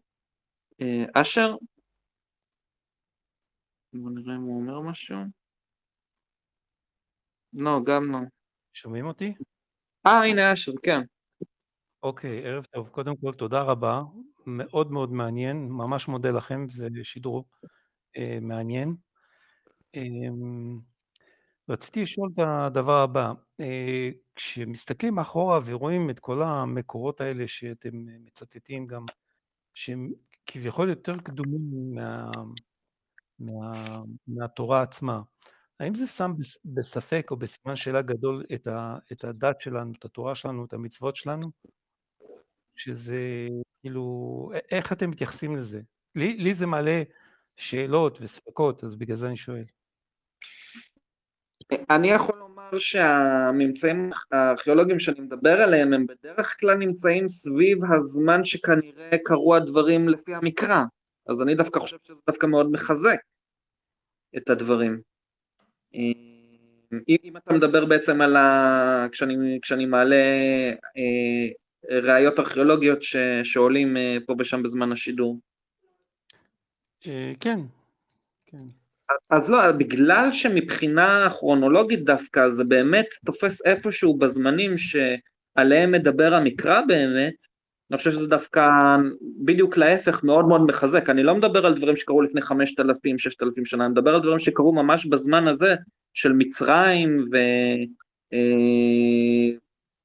אה, שכביכול, אה, אה, בתקופה שבאמת באזור שיוסף מגיע ועוברים 400 שנה ואז uh, בעצם משה וכולי וכולי, באמת בז, בזמנים האלה אתה רואה הרבה מאוד ראיות ארכיאולוגיות מאוד uh, מעניינות ואני רק אוסיף שלצורך העניין הרבה שנים uh, העניין של מלכות דוד בארכיאולוגיה היה מאוד מאוד בספק.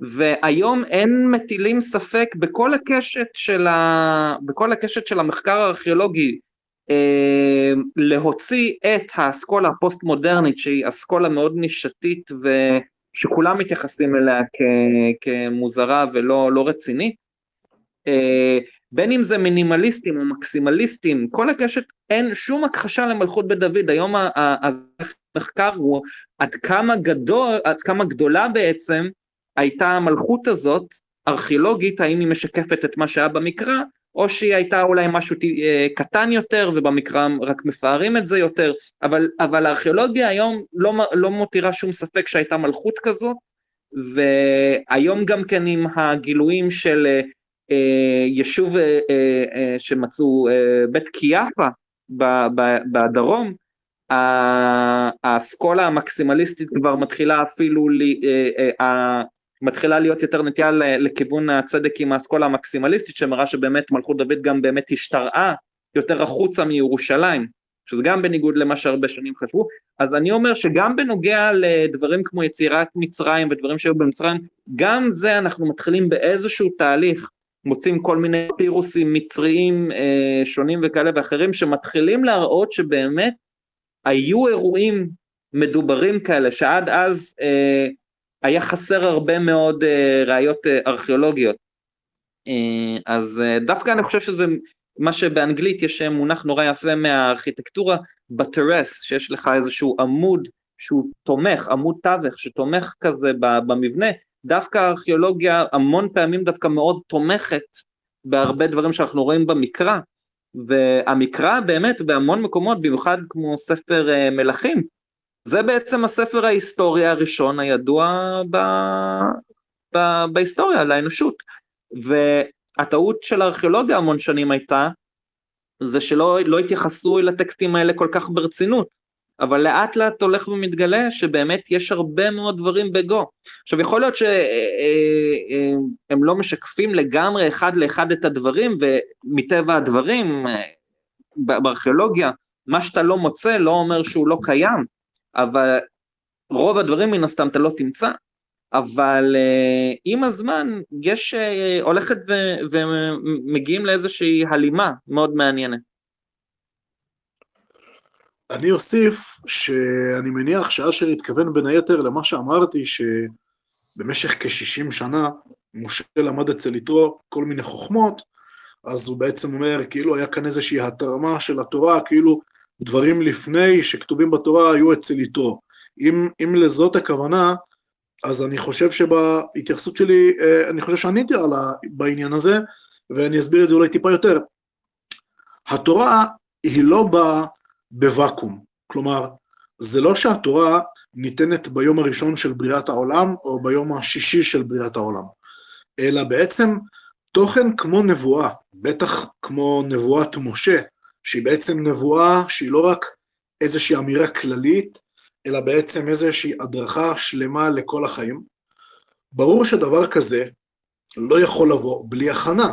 עכשיו, יש את ההכנה של האנשים שמקבלים אותה, שזה בעצם הבנים של אברהם, יצחק ויעקב, ורק אחרי שהם הופכים להיות עם, לפני זה זה לא רלוונטי. אבל יש גם בעצם את ההכנה של האדם עצמו, שאמור להגיע לרמה רוחנית כל כך גבוהה כמו נביא, בטח נביא גדול הנביאים כמו משה, אדם כזה לא יכול להיות סתם בן אדם. ולכן ברור שהוא מכין את עצמו בהתחלה, דרך כל מיני דברים שהם בסיסיים יותר, כל החוכמות האנושיות, כל הפיתוחים הטכנולוגיים, כל מחשבת, מחשבת העולם שהוא קדם נבואי, כן, הוא, צריך לדעת אותו, ואחר כך כשמגיעה הנבואה, היא לא בעצם באה ואומרת את אותו דבר, ואז יש כאן בעצם איזשהו חיקוי של משהו שהיה לפניו, אלא היא קומה חדשה, היא קומה עליונה יותר. זאת כבר לא חוכמת אנוש, אלא חוכמה אלוהית, חוכמה של נבואה. אז אני חושב שהיחס הוא, הוא, הוא אחר. אוקיי, תודה רבה, זה, כן, זה ענה לי על השאלה, תודה. בשמחה. אמ, אז אה, האמת שאני רציתי אה, להוסיף, כי זה, זאת הפרשה הזאת, שכחתי לגמרי אה, את הדברים שרציתי להגיד על עניין הקושי בדיבור של משה. אמ, אז בעצם הקושי של הדיבור של משה נפתר על ידי בעצם אהרון, שהוא בעצם זה שמתווך בסופו של דבר, הוא בעצם זה שיכול נכון. לומר את הדברים שמשה מקבל בנבואה, ומשה מקבל את הנבואה, מה שאומרים, אה, פנים אל פנים או פה אל פה, אני, אני לא זוכר. אה, הוא, הוא בעצם היחיד שממש אה, ישירות עם אלוהים. עכשיו, פילו האלכסנדרוני, אה, בעצם הפילוסוף היהודי הראשון, שחיבר בעצם בין המסורת הפילוסופית היוונית למקרא, אה, הרבה לפני בעצם הרמב"ם והרס"ג, שהיה גם אפילו לפניו. אה, ואפילו האלכסנדרוני, רק אגיד, הוא כל כך חשוב במסורת הזאת, שהוא בעצם מייסד אסכולת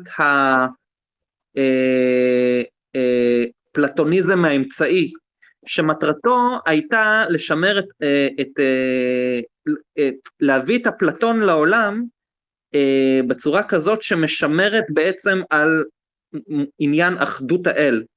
כי אפלטוניזם הייתה לו נטייה בגלל שהיא דיברה על עולם האידאות והעולם ה... העולם, אה, שלנו להגיע למקום של דואליזם ושתי רשויות.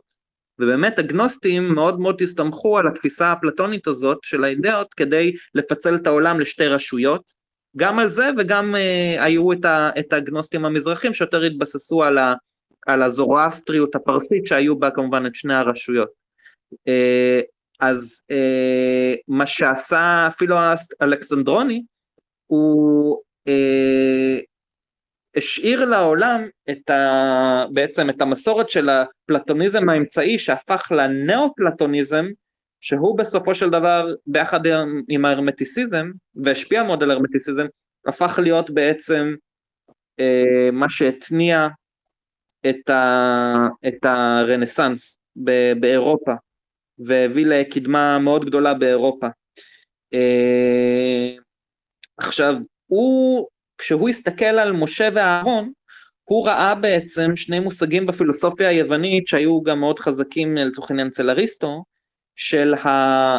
בעצם המוח הסביל והמוח הפעיל, אה, אה, השכל הפועל והשכל בכוח. השכל בכוח הוא בעצם הבנה של משהו בכוח, בפוטנציאל שלו. אתה מבין בפוטנציאל את, ה, את, ה, את הדבר. זה כמו משהו שהוא יותר אפשר להשוות אותו לאינטואיציה מאוד מאוד חזקה של הדברים, אבל שאתה עוד לא יכול להעלות אותה ולהסביר אותה במילים.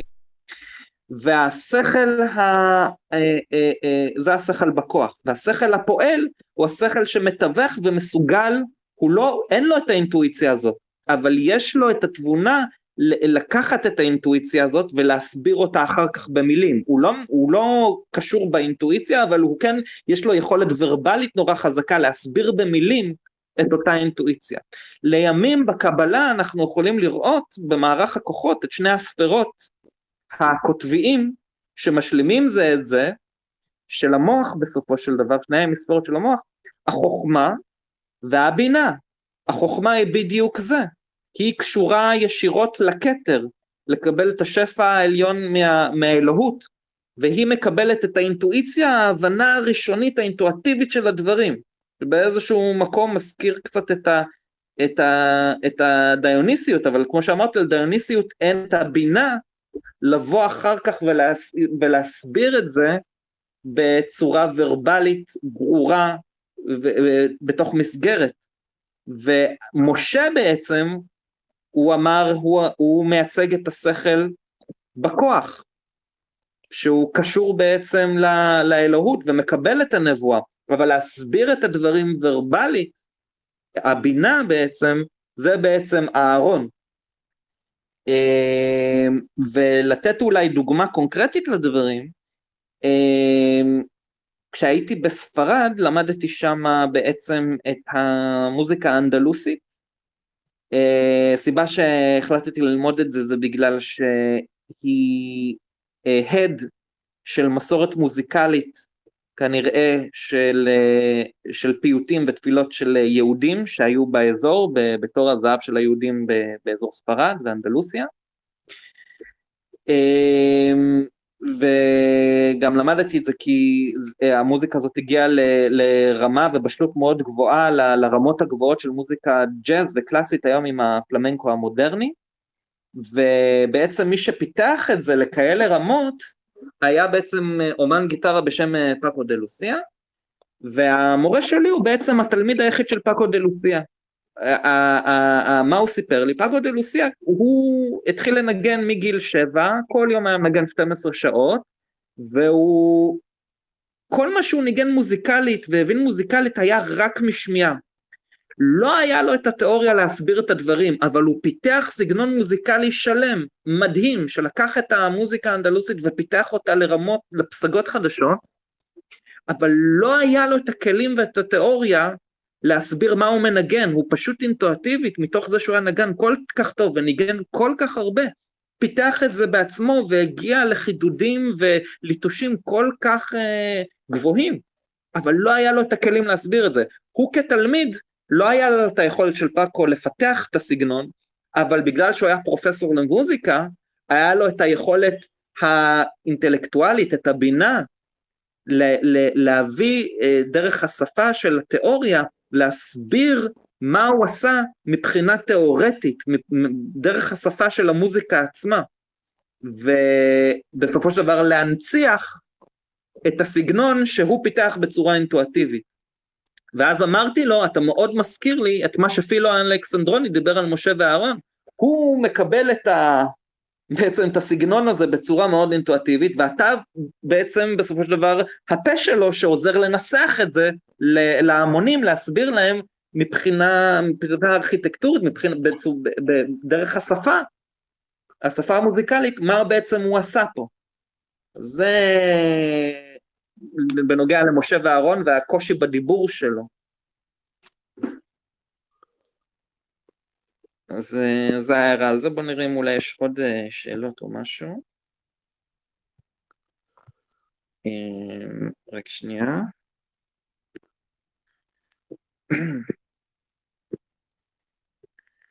אה, שאלה לרב, השנים האחרונות פתחו בהשתוקקות מסוימת, לא אומר שאני רוצה לחזור בתשובה, אבל אני מאוד רוצה להתקרב יותר ליהדות, מאיפה להתחיל, תודה. אני חושב שהטוב ביותר להתחיל זה פשוט להכיר את התורה. מה שאנחנו בעצם עושים למשל כאן, בתוכנית יהדות ליהודים, שת"פ של שיתוף פעולה של ארגון אקטיביזם יהודי עם ערוץ קונספיל, אנחנו בעצם, זה, זה, זה בעצם הכותרת של השיתוף פעולה הזה, הכותרת זה בעצם יהדות ליהודים, כלומר התקרבות ליהדות, בדיוק כמו שאתה אומר. כלומר, הדברים שאתה מחפש זה בעצם מה שהתוכנית הזאת באה לעשות. עכשיו, כמובן שלא אומר להסתפק רק בזה, זה תוכנית פעם בשבוע, אתה רוצה יותר. יש המון שיעורי תורה אה, טובים שאתה יכול ללכת אליהם. אם מאיזושהי סיבה אתה לא יכול ללכת בעצמך, שזה הכי טוב, אז אה, אפשר בינתיים אה, להאזין, כמו עכשיו שאתה מאזין. ואגב, ככה אני נוהג לסיים כל תוכנית בקריאה ליהודים להכיר את היהדות ולחפש מקום שיש שיעורים ולהצטרף וזה, זה, זה, מפה להתחיל, הנה, אם זה, זה לשאלתך מאיפה להתחיל, מפה להתחיל. כן, אני רק אומר, אני, אה, אני ממליץ, הייתי עושה את זה הרבה, ושוב, אני חי אורח חיים שהוא אה, סך הכל די, די חילוני, אבל אני רואה את עצמי מסורתי בסופו של יום. הייתי הולך לא מעט אה, בבתי כנסת הייתי שואל ו... והולך לצורך העניין נניח לשיעורי טניה המון שנים. אה, אבל לא צריך ללכת דווקא לטניה, יש כל כך הרבה שיעורים מעניינים בכל מיני בתי כנסת, אם רק אה, בודקים ושואלים וכל אחד יכול למצוא מה, מה מתאים לו ומה מעניין, זה יכול להיות פעם בשבוע, פעמיים בשבוע, וזה שיעורים אה, שמראים דווקא מאוד את היופי של מה שיש לנו במסורת ואת החוכמה ש, שנשמרה שמה. אה, אז אה, זה לגמרי אני ממליץ, וזה גם הסיבה שפתחתי את הפרשת שבוע הזאת, שגם שיהיה איזושהי קבוצה שנמצאת בעיסוק הזה של הלימוד, אני חושב שזה בהחלט אחד הדברים היותר מקרבים, שדווקא הלימוד בבתי ספר, כמו שאמרתי קודם, הוא דווקא מאוד מרחיק, פה זה דווקא אני מנסה לעשות את התיקון, את הכיוון ההפוך. ולומר שבאמת השיתוף פעולה הזה נוצר והסיבה ש, החלטת אתה גם לכנות את זה יהדות ליהודים, זה שחושבים כל הזמן שיהדות זה רק בעצם לדתיים וחרדים וזה וזה, ולהגיד לא, לא, לא, לא, לא. כל מי שפה והוא בארץ והוא, והוא באמת יהודי, אין שום סיבה שהוא לא יוכל להתחיל גם כן להיחשף לתכנים האלה. זה לא, זה לא משהו ששמור רק, זאת אומרת, מה ששטפו את המוח כל השנים בתקשורת והכל, לא, זה רק חרדים עושים וזה, לא. זה באמת לכל אחד מאיתנו, זה, זה ממש המתנה הכי גדולה שאנחנו יכולים לקבל מהמסורת שלנו. אה, ולכן הערוץ הזה נפתח, וגם אה, הוא יוצר בעיניי איזושהי מגמה הפוכה, שאם לצורך העניין הרפורמיות והקרן החדשה עם המענקים והכספים שלהם מנסים לייצר איזושהי תנועה בציבור הדתי-ציוני, הציונות הדתית, שהולך לכיוון שהוא יותר, אה, יותר חילוני, משהו שמשתקף נניח אצל בנט וה, והמעבר הזה שהוא עשה, לעשות את התנועה ההפוכה בקרב בעצם אנשים שהם, אה, כן, כאילו מכנים אותם חילונים והכל, להביא אותם לתנועה הפוכה שיותר מקרבת אותם דווקא לדעת, שמנטרל את התהליך הזה שעושים אה, הקרנות האלה עם, עם העידוד בעצם של, אה, של הזרם הזה שבעיניי מייצג בסופו של דבר בנט. אז זה, זה באמת אה, עצם העניין פה. בוא נראה ש... כן. אני, אני רק אוסיף, מה, מה שבעצם אלעד אומר עכשיו, זה שבעצם החילוני הממוצע הוא גדל בצורה כזאתי שהוא בעצם מקבל תפיסת עולם לא נכונה על היהדות שלו עצמו. כלומר, בראש ובראשונה, זה שהוא חושב שהיהדות לא קשורה אליו, בטח ובטח אם מפתחים אצלו יחס של עוינות ליהדות, אני חושב שזה ממש עוול, ואני חושב שתסכים איתי, ואני חושב שמערכת החינוך היא מבצעת, כמו שאמרת, בכוונה איזושהי אינדוקטרינציה לעוינות אצל התלמידים. אה, כן, כן, תשמע, יש כל מיני יהודים שפשוט לא מלמדים עליהם לאורך ההיסטוריה, לא מלמדים על הפיראטים היהודים, חלקם היו מקובלים, חלקם היה להם אה, מזנון אה, כשר על הספינת פיראטים והם שדדו את הספינות של הכנסייה, לא מדברים, היה רב נורא ידוע, אני לא זוכר אם בעכו או ביריחו, שהוא כנראה הבן אדם היחיד בהיסטוריה שאשכרה הצליח לבלום את נפוליאון. יש לך סיפורים על יהודים שפשוט, אתה יודע, לא, לא, אה, אה, מסיימים בית ספר ולא יודעים עליהם. וזה נשמע הרבה יותר מעניין מכל מה שמלמדים היום, ב, כאילו בכוונה מנסים ליצור איזשהו חוסר עניין. ואני חושב ש... זאת אומרת, זה מה שלפחות אני מנסה גם כן בערוץ, אחד הדברים שאני מנסה לעשות בערוץ זה, זה בדיוק לה, לה, להפך את המגמה הזאת.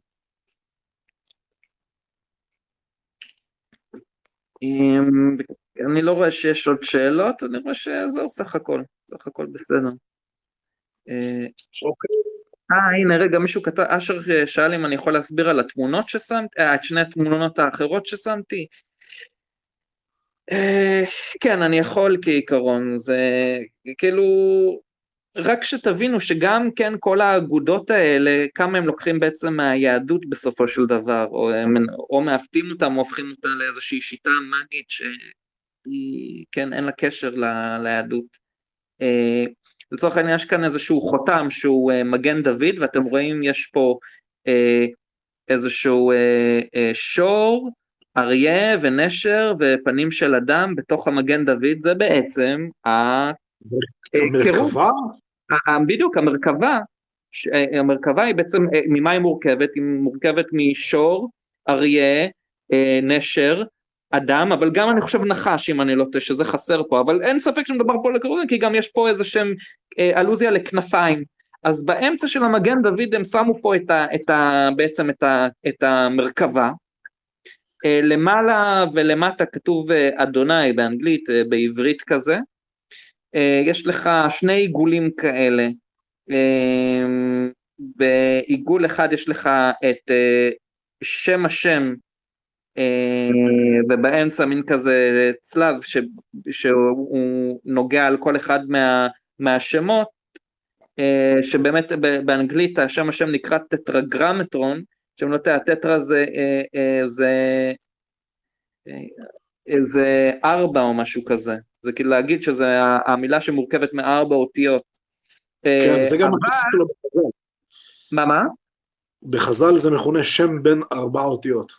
אז כן, אז זה הטטרגרמות, אבל זה מה שנקרא קריסטיאן קבלה, למה? כי מסביב לעיגול יש לך אה, אה, אה, מה זה? I, אה, איך זה הולך? A-I R I O R T N, אה לא לא סליחה, זה לא,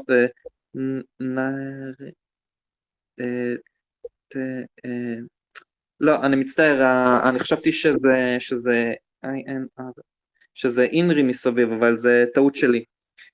אה, לא, לא, לא, כן, כן, כן, כן. אז יש לכם שני קבוצות של, של אותיות, אחת מסומנת בעיגול, והשנייה לא מסומנת בעיגול. הזאתי שלא מסומנת בעיגול יוצרת את המילה תורה, T-O-R-A, והזאתי שכן מסומנת בעיגול, שהיא מקווקבת למרכז של הצלב, כתוב I-N-R-I. מה זה I-N-R-I? איזאוס נזרן רדנטור, כאילו ישו מלך היהודים, כן? אינרי, I-N-R-I. יזוס, כאילו ישו נזרין מנצרת, רקס מלך, יוז, היהודים. ישו מלך היהודים. זה אנגרמה נורא ידועה בנצרות שנקראת אינרי, ופה זה בעצם מראה שזה קבלה נוצרית, כי יש לך את האינרי עם הצלב, ומצד שני את התורה והיוד ה' ו' ה'. זאת אומרת, הם רוצים להגיד שבאמצע של הצלב איפה שהוא מתגלם בעצם כביכול המילה, בשר ודם כנראה ישו. אז זה כנראה בעצם, ה, ה, איך זה נקרא? קבלה הנוצרית. מתחת לעיגול כתוב, כתוב לך אזיכיאל, שזה בעצם יחזקאל, שיחזקאל הוא זה שמתאר את בעצם מעשה המרכבה, המרכבה כפי שהיא מתוארת פה בתוך המגן דוד. ובעצם כנראה לומר שהמרכבה היא זאת שמגלמת את ה, מה שמגלם את אלוהות בשר ודם בעולם. מצד שני, יש לכם עיגול שני ש, ש, שהוא יותר מהמסורת הקלאסית, אם זאת היה המסורת האברהמית, אז פה זה מהמסורת הקלאסית שקוראים לה הפיתגור, כן, הפיתגורית, ואז יש לכם כל מיני סמלים ש, אה, של הפיתגוראים, אבל מין כאלה, כן, אה, בין אם זה מגן דוד, אה, הקסגרמה, איך זה נקרא, פנטגרם, ירח, צלב, וזה כל הדתות, ש... אבל הסמלים, ה, ה, ה, איך זה נקרא, הגיאומטרים שלהם, שכאילו מגיעים, הם יותר קשורים במסורת הפיתגורית, וזה בעצם נאמר כאילו שני עמודי תווך פה של הקבלה הנוצרית ושל המג, המסורת המאגית הזאת, ההרמט מגית הזאת, היא בעצם מושתתת על שתי יסודות של מסורת אברהמית ומסורת קלאסית, פיתגורית וגם אה, אה, יהודית, אה, אבל מה שמעניין, מצד אחד, מצד שמאל כתוב פיתגור, פיתגורס ומצד שני כתוב יחזקאל, אז אה, הרב הראשי של הולנד הידוע מנשה בן ישראל, אה, אני די בטוח שזהו, הוא באמת אמר שפיתגורס למד מיחזקאל, והוא מנסה גם כן היסטורית להראות את זה איכשהו בשנים, מתי פיתגורס היה שם באזור בבל, ולהראות שזה היה בדיוק בשנים שיחזקאל היה שם, והוא טוען שאת כל מה שהוא יודע הוא למד מיחזקאל. אפשר להראות שבאמת בשמות השם יש הרבה ידע גיאומטרי מוצפן, אני נשבור את זה אולי ל... איך זה נקרא? ל... פעם אחת. ניוטון. שידור על ניוטון צריך לעשות. ניוטון כן, ככה כן, טען. כן. כן, ניוטון היה מאוד חזק בזמן יותר עניין אותו מהפיזיקה שהוא פיתח, אבל גם... טען שהוא מצא שם המון פיתוחים עדיין. בניתוח כן. של הפרקים של ספר יחזקאל. נכון, נכון. ו- וכמובן במבנה בית המקדש, זה אולי היה העיקרי. אצלו. בדיוק, בדיוק לזה התכוונתי, בדיוק. אמ, אז אה, זה לגבי החותם הזה, אפשר עוד להמשיך, אבל זה בגדול. אה, ויש כאן עוד חותם, הוא יותר מהטהרות, אה, אני לא רוצה כאן אה, להיסחף, אבל בגדול, בסדר, זה ה... אפשר, אפשר לעשות על זה שידורים אה, אחרים נוספים. מישהו... כן, מישהו עוד כתב רק, לא רק שמערכת החינוך שעושה עבודה מזעזעת בכל נושא המסורת, אנשים שמחפשים רוחניות מוצאים ישר את הפגניות ואת ההבטחה, ההבטחות שם שמרחיקות עוד יותר מהיהדות. אה, אני מסכים, אה, מסכים מאוד אפילו. אה, אז אה, אשר שרצה שאני אסביר על עוד חותמות, אז תודה רבה. אני, אם תרצו, אני יכול להסביר מלא חותמות, אה, ואולי בשידור אה, של אורים ותומים תשלחו לי ואני אנסה לפרש אותם. אה, הייתי באמת שובר על זה את הראש המון שנים, ואני לא אגיד שאני ממש מומחה לזה, אבל אני חושב שאני לא רע. זהו. אז זהו סך הכל, אני חושב שבאמת היה שידור מאוד מלא היום, וניתן כמה כותרות טובות לגבי מה, על מה דובר, שיביא את האנשים, כמה שיותר אנשים באמת לשמוע את זה. אז אני חושב שאפשר לסיים להיום.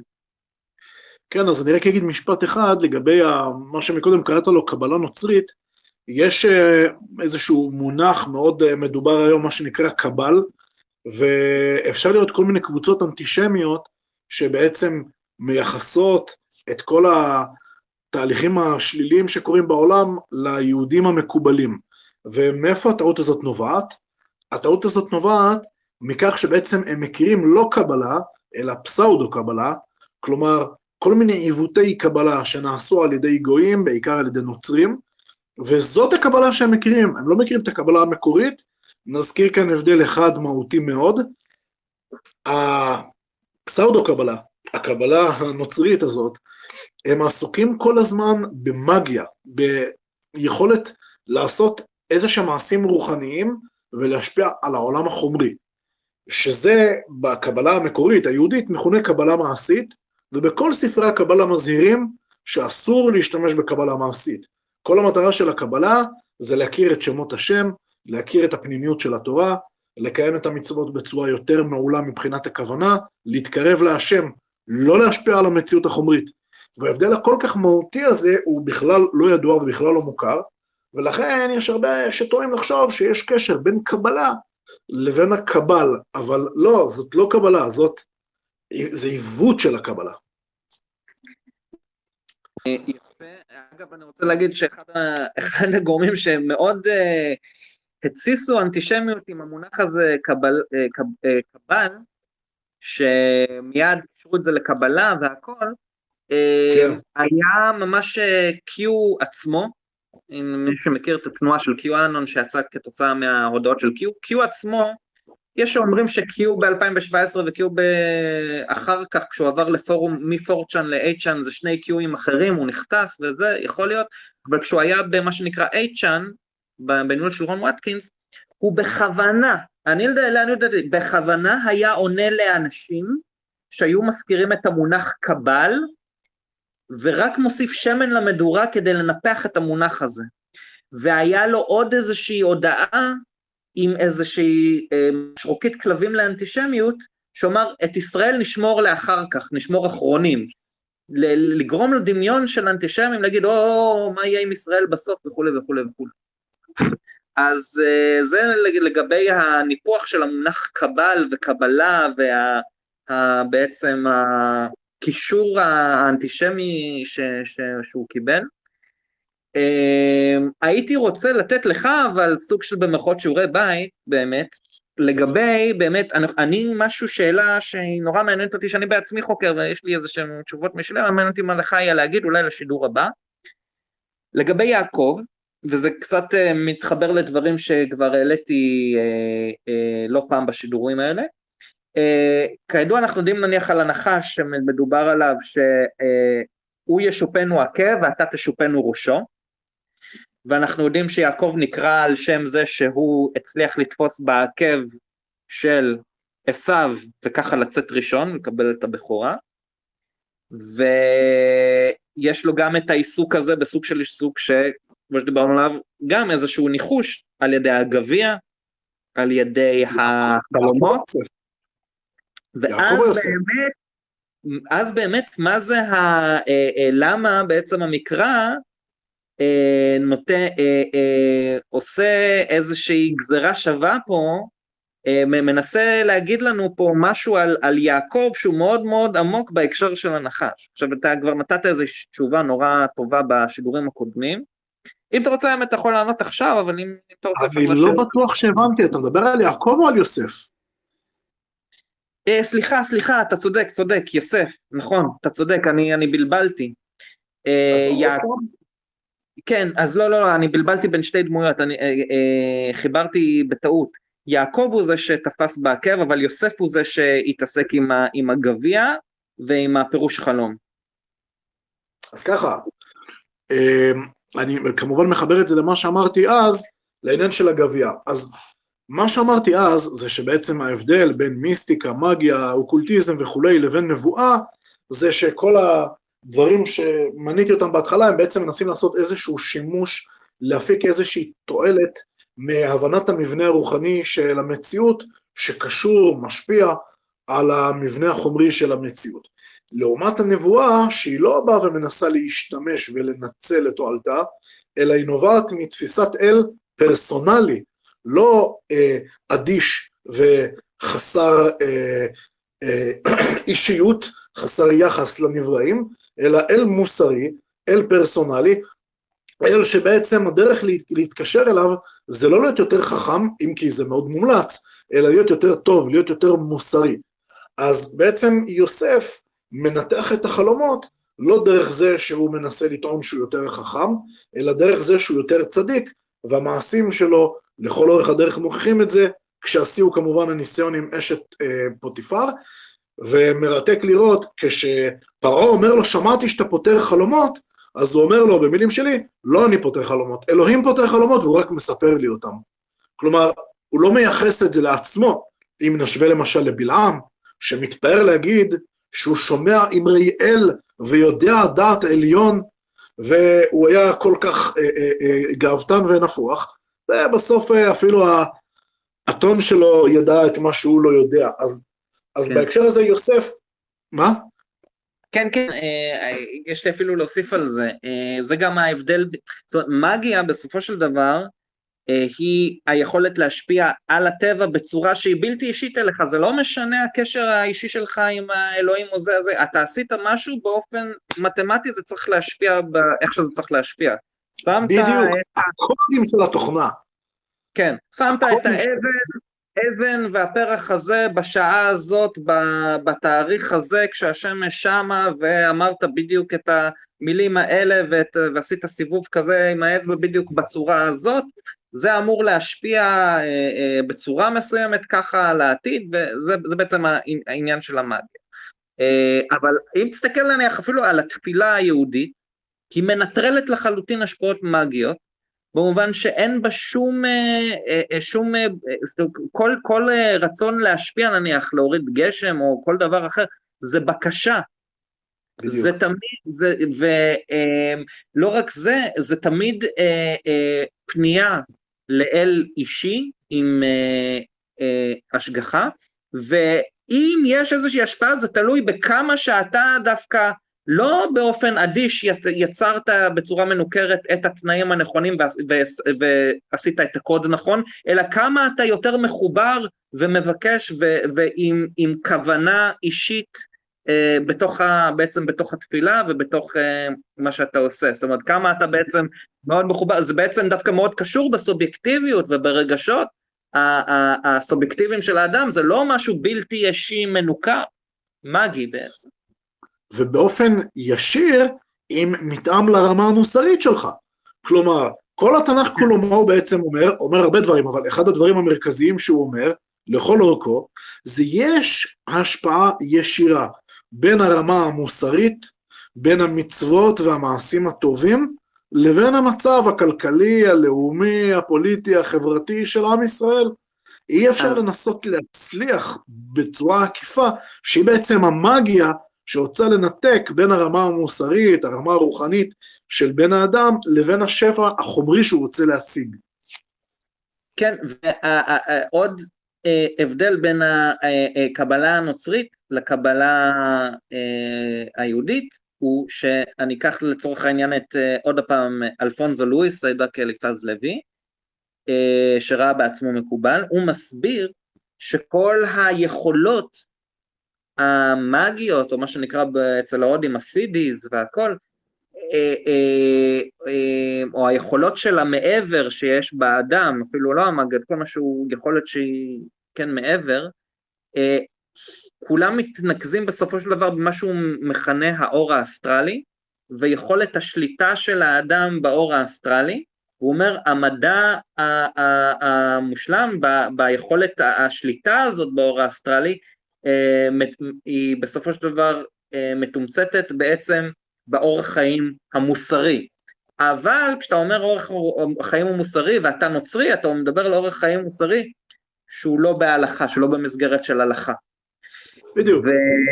ופה רבי יהודה הלוי שהוא היה לא פחות הרמטיסט בסופו של דבר, איך שאני קורא אותו גם, אבל באמת הוא, הוא, הוא יש לו התייחסות להרמס טריסמגיסטוס בספר שלו. אה, הוא אה, מדבר על זה שדווקא ההלכה אה, היא בעצם המסגרת המוסרית שבה האור האסטרלי היא מתבטאת בעצם בצורה החזקה ביותר. זאת אומרת הנוצרים בקבלה שלהם זרקו לגמרי את ה, בעצם את המסגרת של ההלכה. המקובלים היהודים הם לא, לא היה, לא יכלו בכלל על הדעת את הרעיון הזה של לזרוק את ההלכה היא תנאי מקדים להתעסקות בקבלה, עד שכמובן, עד, ש, עד שכמובן מגיעים לשבתאות. לא היו מדקדקים גדולים יותר בהלכה מאשר רבותינו המקובלים. עכשיו אני רק אוסיף לסיום שגם ההלכה קיבלה שם מאוד רע אצל האנשים בדיוק בגלל אותה שטיפת מוח שאנחנו רואים בתקשורת ובחינוך והכל. היא לא כמו שאנשים נוטים לחשוב במחשבה הראשונית וגם על זה אני חושב נוכל לדבר עוד אה, הרבה בהמשך. אז אני רק אה, אה, אשלים את מה שהתחלתי לגבי יוסף, שזה בעצם האופן שבו הוא פותר חלומות, אופן לחלוטין יהודי ולחלוטין לא מגי, וביחס לגביע, אני חייב להגיד, ההסבר הפשוט, וכך עולה גם מהמדרשים של חז"ל, זה שהוא התנכר לאחים שלו, והעמיד פנים כאילו שהוא מצרי, ולכן כחלק מההצגה, הוא גם עשה את עצמו מצרי בכל הניחושים האלה בגביע. אבל איך אה, חז"ל מתארים את זה? שהוא אמר להם לשבת לפי הסדר, כשהם עשו איתו סעודה, לפני שהוא אה, לק... רצה לקחת את אה, בנימין עבד, אז הוא עושה איתם סעודה, והוא הושיב אותם לפי הסדר של הגיל, והם לא ידעו איך הוא עושה את זה, אז התיאור של חז"ל הוא שהם חשבו, הוא אמר להם שהוא עושה את זה על ידי הניחושים של הגביע, אבל מה שהם לא ידעו זה שהוא עושה את זה כי הוא אח שלהם, והוא יודע מצוין מי נולד לפני מי, כי זה אחים שלו. כן. כלומר, הגביע לפי חז"ל, וזה די מוכח גם בפשטי הכתובים, זה היה חלק מהתחפושת של המצרי, זה היה סתם גביע, והוא לא עשה איתו שום דבר. יפה, האמת שזה, שזה מאוד מתאים למסורת היהודית, ובכלל במקרא, של להשתמ... לצחוק מאוד מאוד על מסורות פגניות אחרות, ובטח ובטח על אלה של המצרים. זה קורה שם נכון. הרבה, גם במנהגים נכון. שלנו, וגם אה, כמו שהרמב"ם אומר בהקרבת הקורבנות, בכוונה קורבנות שהיו קדושים למצרים ולתרבויות אחרות, אז כן. יפה, נכון. אני אגב, אני חושב שיש הרבה סאטירה והומור במקרא שאפשר אה, לראות אותה גם, גם בפשט. ואני חושב שזה גם אחד הכוחות של ה... שלו, שיש שם. אה, אבל כן, נראה אם יש עוד משהו. אה, רגע, אני רואה, רואה שכתבו עוד משהו. אה, אתם עושים עבודה מצוינת ואני ממש אוהב את התוכנית, תמשיכו, ואה, הנה אחד, אה, דווקא בחור טוב, יש זמן לעוד שאלה אחת לרב, כן, תשאל. לפני כן, שנייה אחת, לפני כן שנייה אחת, מי שאמר שהוא מאוד אוהב את התוכנית, אז כמו שאני מסיים כל שידור, אם אתה באמת אוהב את זה, אז החברים שלך, שאתה אוהב גם אותם, תן להם קישור ותמליץ להם לשמוע את זה, כדי שיותר יהודים יגיעו ליהדות שהיא שייכת גם אליהם. אז אה, ככה, אה, הוא כותב, בהנחה שבאמת נראה במאה השנים הקרובות כל מיני התיישבויות על מאדים וכולי, זה, כן, האמת אילון מוסק מדבר על זה מאוד ברצינות, ובהנחה שגם יהודים יהיו בין המתיישבים, איך יקבעו את הזמנים ולפי מה יחגגו את החגים? שהרי כל פלנטה מקיפה את השמש בזמנים אחרים לגמרי ויש לה ירחים משלה שמתנהגים בצורות אחרות לגמרי. אה, מעניין מאוד. אה, יש לך תשובה על זה? אז תראה, בעיקרון, כשיש בית מקדש, יש לנו מצווה לקדש את החודש, כלומר, ביהדות יש, כל חודש הוא או בין 29 יום או בין 30 יום, זה ההבדל בין חודש חסר לחודש מלא, אין 28 ואין 31. זה רק במערכת שהיא שמשית בלבד, אולי פעם בהזדמנות אחרת נדבר על השמשית לעומת הירחית, והמערכת היהודית שהיא שילוב של השתיים, מה שמכונה אה, עיבור החודש, עיבור הלבנה, אה, עיבור השנה, ששניהם ביחד בעצם מייצרים שילוב של הירחית והשמשית. רק אה, אגיד בהקשר הזה ש... סליחה? כן, כן. אה, כן, אז רק אגיד בהקשר הזה, שכשיש בית מקדש, אז יש בעצם מצווה לבוא לבית הדין הגדול בבית המקדש ולהכריז על, על, על קידוש החודש, כלומר להכריז האם החודש יהיה אה, חסר או יהיה אה, מלא, על פי הראייה, על פי עדים שאומרים ראינו את הירח. אחרי שנחרב בית המקדש, חכמי ישראל בעצם יצרו לוחות שהם בעצם לוקחים בחשבון את כל המחזוריות של השנה, הן השמשית, הן הירחית, ואת הסנכרון שביניהם, כלומר כל כמה זמן השנה צריכה להיות מעוברת, מעוברת הכוונה שיש עוד חודש בסוף השנה, מה שנקרא אדר ב', אני אומר סוף השנה כי לפי, אחד ה, לפי חלק מהעניינים השנה נגמרת באדר ומתחילה בניסן, וכך בעצם גם כשאין לנו בית מקדש, אז היהודים בכל העולם חוגגים כל הזמן את אותם אה, חגים ואת אותם אה, אה, מועדים בדיוק באותם זמנים, בגלל אותם לוחות שעל ידי כבר חכמי התלמוד הם נקבעו אצלנו.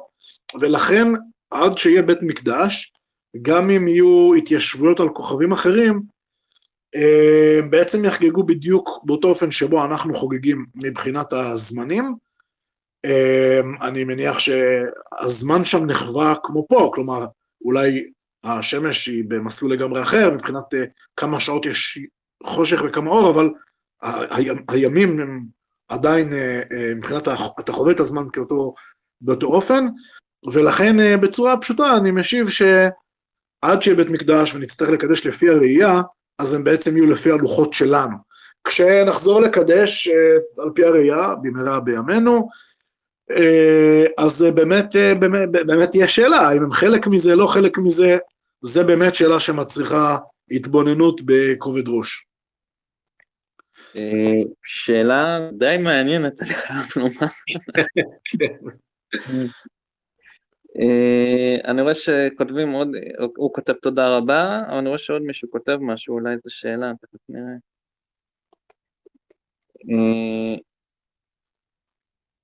אה, אה, האם בכלל חוקי העולם הזה חלים על פלנטות אחרות? שאלה מעניינת. אמנם אין לזה התייחסות ישירה, כי לא העלו על הדעת את החיים על כוכבים אחרים, אגב, יש איזשהו מקור שהוא קצת... מבחינה אה, הלכתית הוא כותב, הוא שואל, מבחינה כן, הלכתית. כן, כן, כן, כן, אני יודע, אני יודע, אני מדבר מבחינה הלכתית. אני אומר, יש איזשהו מקור אצלנו שכן מדבר על האפשרות של חיים על כוכבים אחרים, אבל לא ניכנס לזה עכשיו, זה אפילו כתוב בכמה מקומות, אני מצאתי לזה שלושה מקורות כבר.